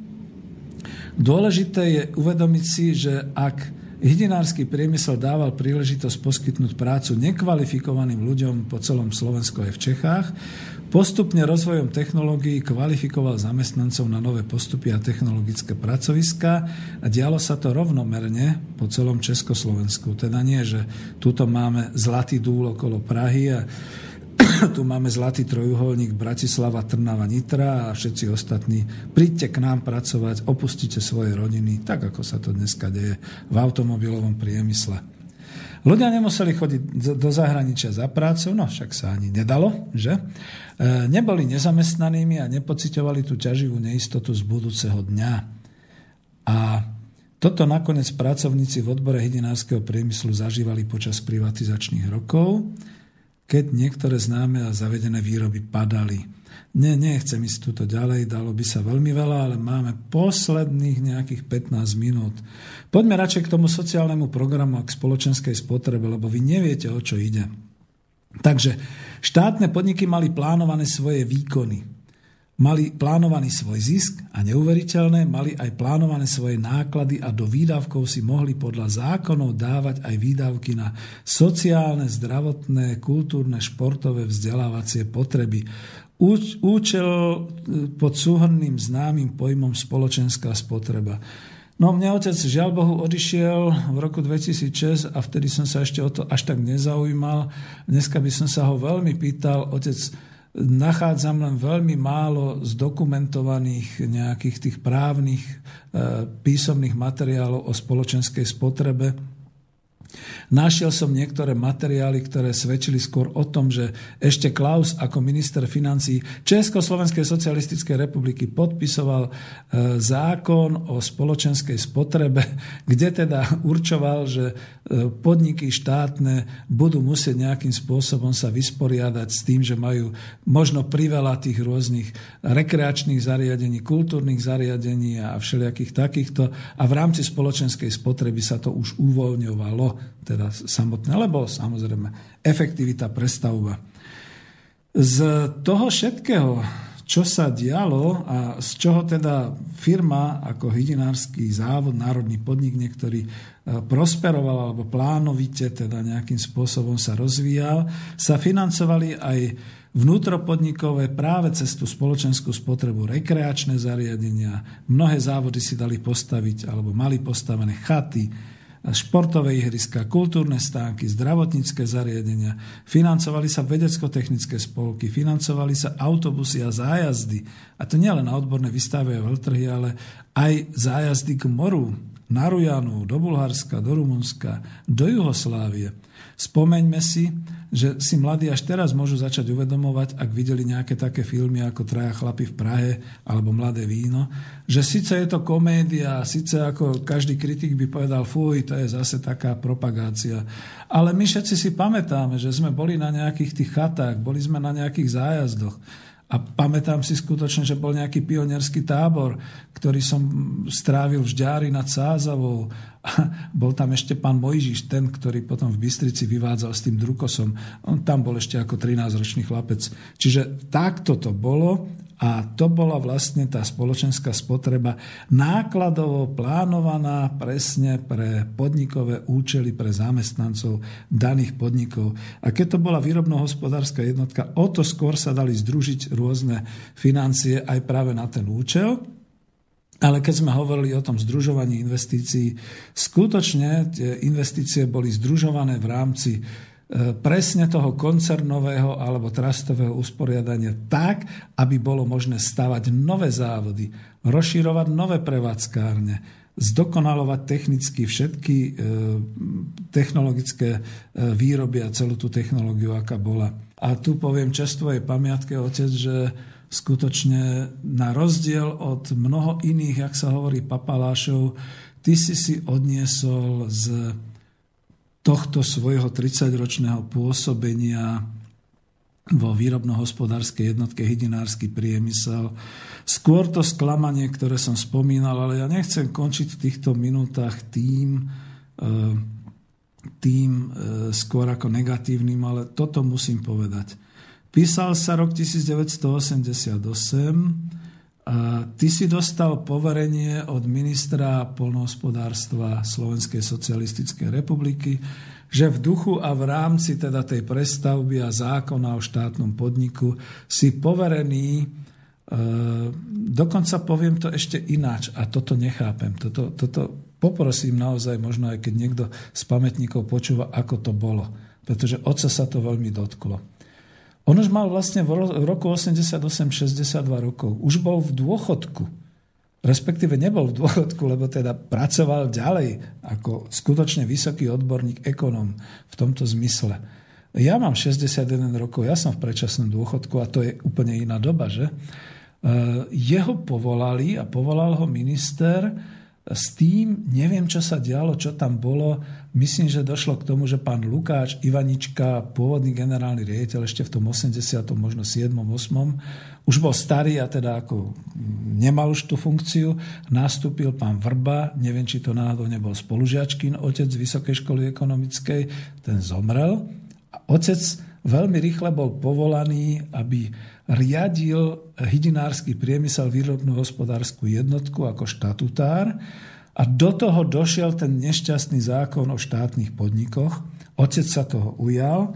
Ja tu mám niekde, a možno to dám potom na svoju stránku na internet, to, že bol šestnásteho mája devätnásťstoosemdesiatosem otec poverený riadením. Vtedy sa to tak písalo. Vážený súdruh, poverujem vás dočasne vedením výrobno-hospodárskej jednotky Hydinársky priemysel generálne riaditeľstvo Trastu Bratislava. Podpísal minister Varga.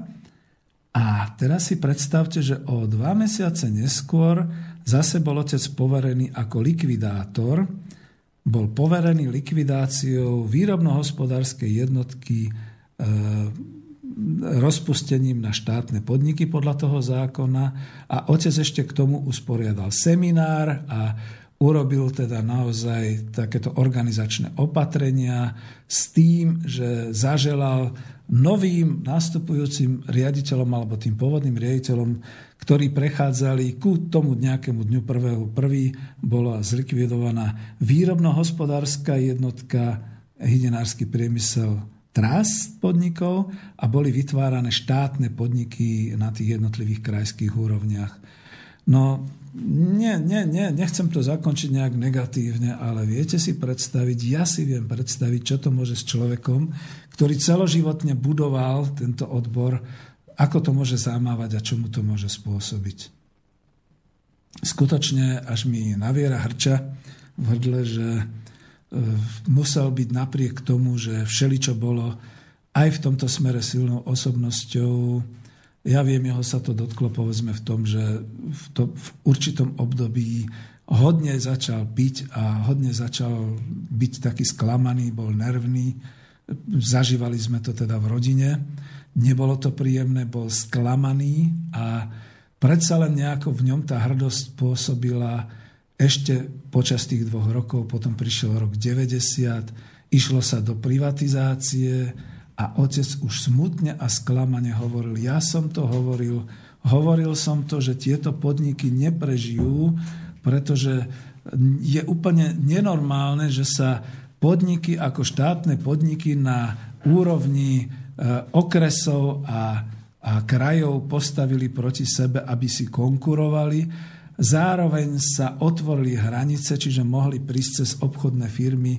Namiesto nášho exportu sa sem začali valiť tovary, samozrejme v iných hodnotách. Koruna Československa sa dvakrát devalvovala, čiže stratili sa možnosti, stratili sa výhody a technologické proste otvorili sa natoľko hranice, išlo sa do privatizácie, že skutočne tieto podniky padali. A toto všetko otec videl na vlastné oči a ja si myslím, nedávno mi pán profesor Haluška vyčítal, že vo svojej knihe zhadzujem ten vývoj o štátnych podnikoch z roku osemdesiatosem a ja som mu povedal, ale je to pravda, pretože naozaj sa to takto dialo.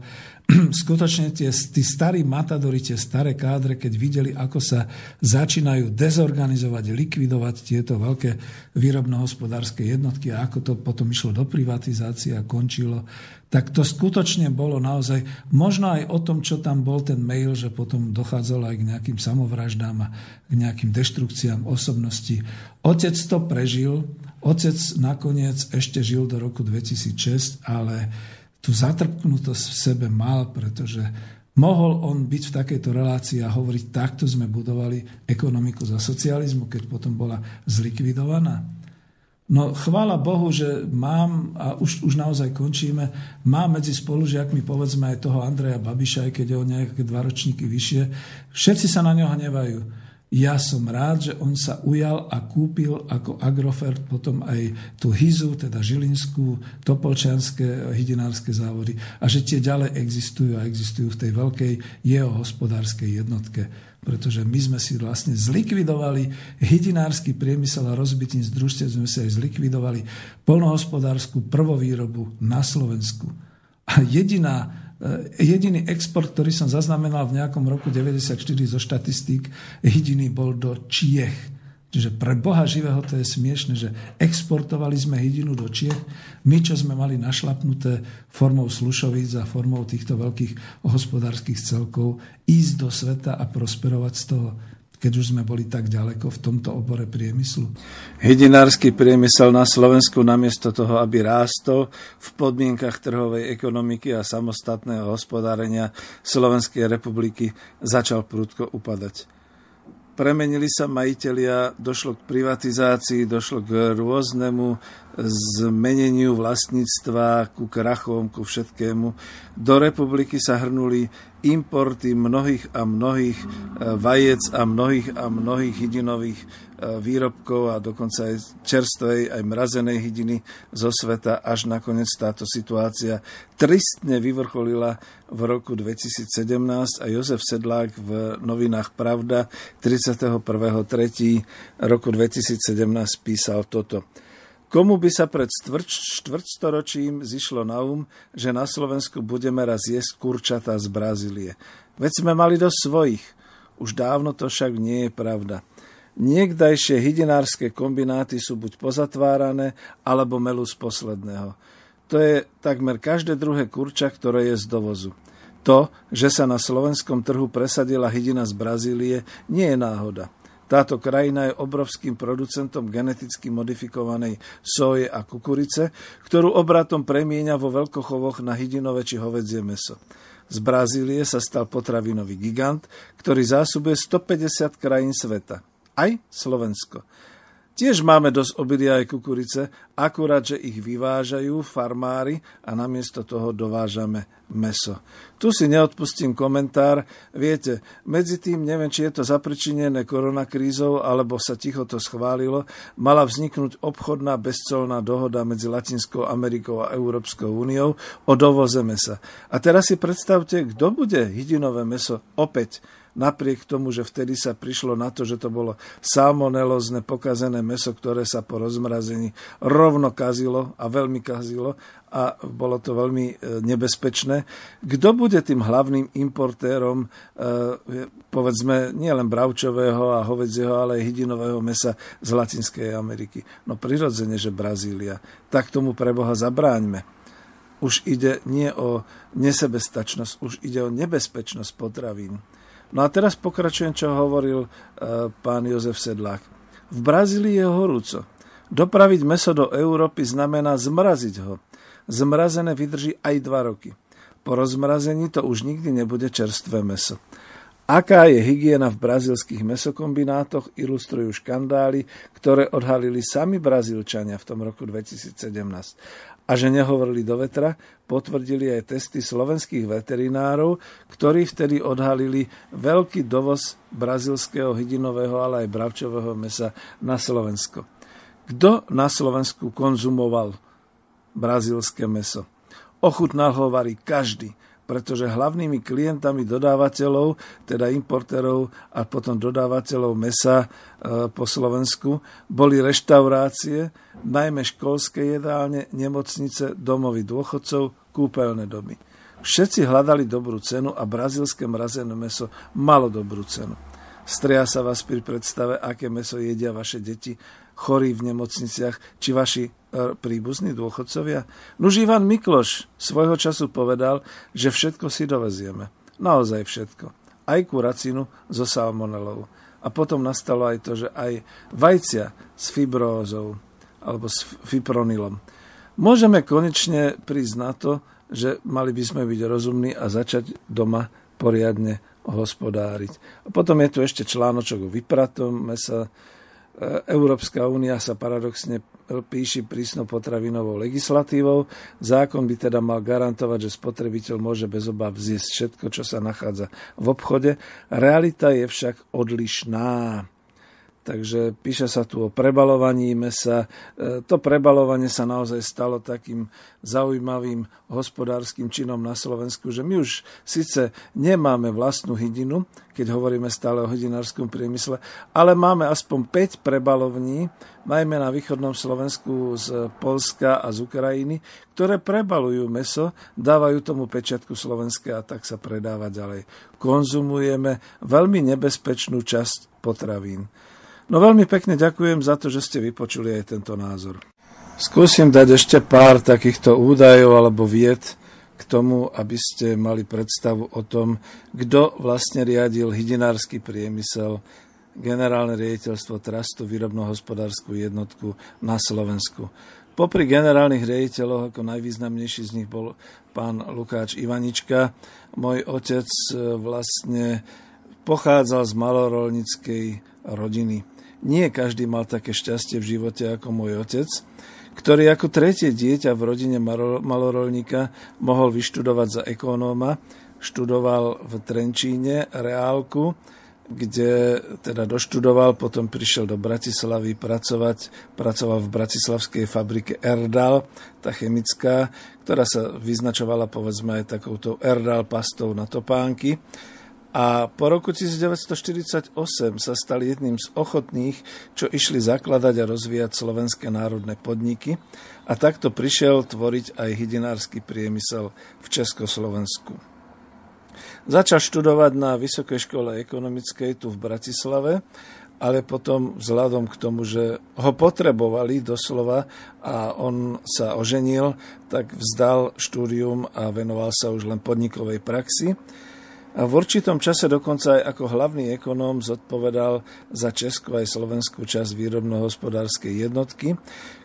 Tieto výrobno-hospodárske jednotky, budete to počuť potom a je to naozaj v relácii, sa vďaka tomu, že vznikla ústavou Federácia Českej socialistickej republiky a Slovenskej socialistickej republiky, vďaka Gustávovi Husákovi, tieto výrobno-hospodárske jednotky, niektoré sa rozčlenili na výrobno-hospodárskú jednotku Drúbežársky priemysel oborový podnik Praha a výrobno-hospodárskú jednotku Hydinársky podnik e, Trast Bratislava. Boli to národné podniky. A bol aj veľmi smutný, už som to hovoril, keď po roku devätnásť osemdesiatosem likvidoval národný podnik a po roku devätnásť deväťdesiat pomáhal likvidovať štátny podnik. No už ako dôchodca v tom čase len radil tým, ktorí boli kedysi jeho podriadení, teda riaditelia štátnych podnikov hydinárskeho priemyslu, radil im zachovať určité veci, radil im v ekonomických záležitostiach, ale mnohí z nich to podcenili. Sám spomínal, že tie podniky samé neprežijú ani jednu dekádu a žiaľ mal obrovskú pravdu.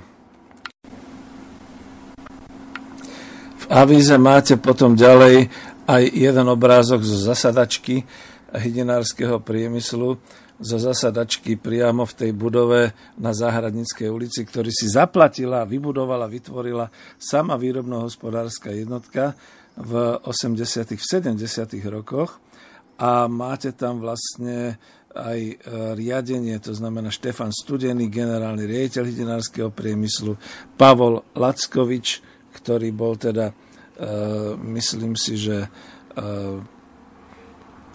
výrobným riaditeľom, Ján Zajac-Vanka, ekonomický riaditeľ, inžinier Milo Martinka, obchodný riaditeľ výrobno-hospodárskej jednotky. Výrobno-hospodárska jednotka hydinársky priemysel patrila medzi tie výrobno-hospodárske jednotky, ktoré priamo riadil, riadilo Ministerstvo poľnohospodárstva a výživy Slovenskej socialistickej republiky. Centrálnym riadiacím miestom je teda generálne riaditeľstvo. Na čele tejto organizácie stál generálny riaditeľ, ktorý riadil celkom sedem podnikov, z toho tri spracovateľské a tri produkujúce násadové vajcia a hydinové mäso a jeden výskumný ústav. Skutočne by sa dalo veľa hovoriť aj o štruktúre organizácií, aj o zameraní, ale čo je dôležité, to si skúsim pozrieť ešte v ďalšom z takýchto príspevkov. A tento príspevok je, že rozhodnutí Ministerstva poľnohospodárstva a výživy Slovenskej socialistickej republiky číslo päťtisícsedemnásť lomeno osemdesiatosem ó er pé podľa ustanovenia paragrafu štyridsaťosem a štyridsaťjeden hospodárskeho zákonníka po vyjadrení Slovenského výboru odborového zväzu pracovníkov potravinárskeho priemyslu ku dňu tridsiateho júna tisícdeväťstoosemdesiatosem boli zrušené štátne hospodárske organizácie, a to celkovo hydinársky priemysel, generálne riaditeľstvo Trastu Bratislava, západoslovenské hydinárske závody, národný podnik Trnava, stredoslovenské hydinárske závody, národný podnik Zvolen, východoslovenské hydinárske závody, národný podnik Košice, hydinársky štátny majetok, národný podnik Bratislava, hydinársky štátny majetok, národný podnik Prešov, štátne rybárstvo, národný podnik Stupava a výskumný ústav hydinárstva, účelová organizácia Ivánka pri Dunaji. A tým zároveň zaniká aj celá výrobno-hospodárska jednotka Trast, bola nariadená likvidácia štátnej hospodárskej organizácie a dňom prvého júla tisícdeväťstoosemdesiatosem osobitným opatrením vydaným Ministerstvom poľnohospodárstva výživy boli menované samostatné štátne podniky. A to štátny hydinársky podnik Trnava, štátny hydinársky podnik Zvolen, štátny hydinársky podnik Košice, hydinársky štátny majetok kombinát Bratislava, hydinársky štátny majetok kombinát Prešov. Pri spracovaní hydinárskeho teda mäsa a spracovaní e, ostatných jatočných e, hydinových e, výrobkov bolo nutné, aby sa každý štátny podnik mohol samostatne, síce v rámci svojho územia, ale predsa len rozvíjať vlastnou iniciatívou, vlastnými investíciami a aby dokázal na, na otvárajúcom sa trhu konkurovať. A teraz je tá otázka, čomu mal konkurovať. Mali konkurovať sami sebe? Alebo mali konkurovať tak, že by sa obrátili do sveta? No ja som to ešte vtedy myslel tak pozitívne, že sa budú obrácať do sveta, časť svojho hospodárskeho výsledku budú vkladať do investícií, časť svojho hospodárskeho výsledku budú vkladať do spoločenskej spotreby v rámci svojich podnikov. Viete, čo sa stalo? Po prvom januári devätnásťstodeväťdesiat nastala tá známa Klausova myšlienka, že treba, že treba zrušiť, teda asanovať socializmus, a pod tou asanáciou socializmu rozumel aj to, že za prvé nastalo rozpočtové provizórium, pretože to všetko boli štátne podniky, čiže zostali im len tie peniaze, ktoré boli z minulého roku. Teraz si spomente na koronakrízu, ako to je dnes. A zároveň išlo sa do kuponovej privatizácie, kde štátne podniky boli menené na akciové spoločnosti. Tak toľko k tej tragickej histórii slovenského hydinárskeho priemyslu a je to veľmi vzorový príklad všetkého potravinárskeho priemyslu na Slovensku. Takže sme zdanlivo na konci, milí poslucháči Slobodného vysielača. Dnes táto relácia bola súhrnom spomienok na fungovanie Jána Zajaca-Vanku a na to, ako sa rozvíjal hydinársky priemysel na Slovensku. Ako ste počuli, ktorý sa rozvíjal úplne z podlahy, skutočne tým, že sa po dedinách vykupovali sliepky, vykupovali vajcia, potom kurčatá a postupne sa s dokonalovaním organizačným a investovaním do technológie, do výroby začal ten proces rozvoja veľkého potravinárskeho odboru hydinárskeho priemyslu na Slovensku. Takisto to bolo určite aj s mäsopriemyslom, takisto to bolo určite aj s mliekárenským priemyslom, s priemyslom e, pekární, všetkého takéhoto. Len tak ja mám spomienky tieto konkrétne a želal som si, aby som mohol otcovi splniť skutočne ten sen a aj sebe, pretože zatiaľ ešte nevyšla ani nie je dopísaná tá kniha, o ktorej som hovoril v relácii. Ja som si vlastne v túto nedeľu dvadsiateho šiesteho júla spomenul, že otec, keď už by mal deväťdesiatštyri rokov, tak jeho životné dielo, tak ako dielo jeho mnohých súputníkov, národohospodárov z obdobia rokov od štyridsaťpäť do roku devätnásťstodeväťdesiat, sa ocitlo v troskách. Nenašiel som potom nič, nikde na žiadnej Wikipédii a nikde inde, kde by sa hovorilo o tomto rozvinutom potravinárskom priemysle na Slovensku, o rôznych odboroch, ktoré tu boli. Zostal som veľmi smutný.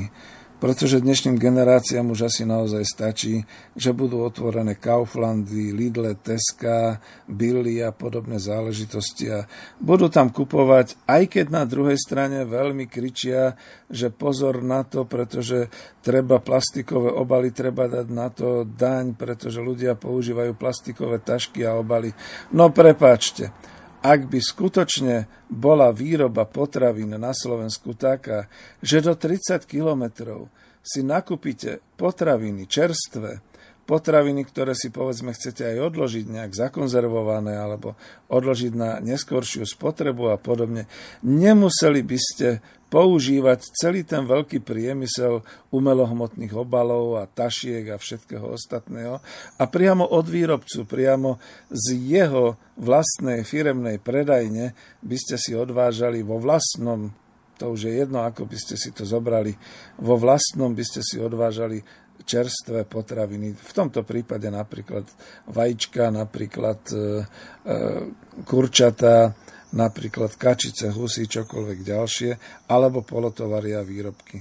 Okrem iného, kľudne sa tu zmiením aj o tom, že ak dnes sa toľko kričí o nutnosti elektrizácie automobilov a o nutnosti životného prostredia a očistenia, prosím vás pekne, ako je možné, že sa to potom zvrhlo na to, že osemstodvadsaťtri kamiónov mesačne vozí na Slovensku základné potraviny. Keby to boli aspoň také tie exotické, že banány a, a pomaranče a podobne.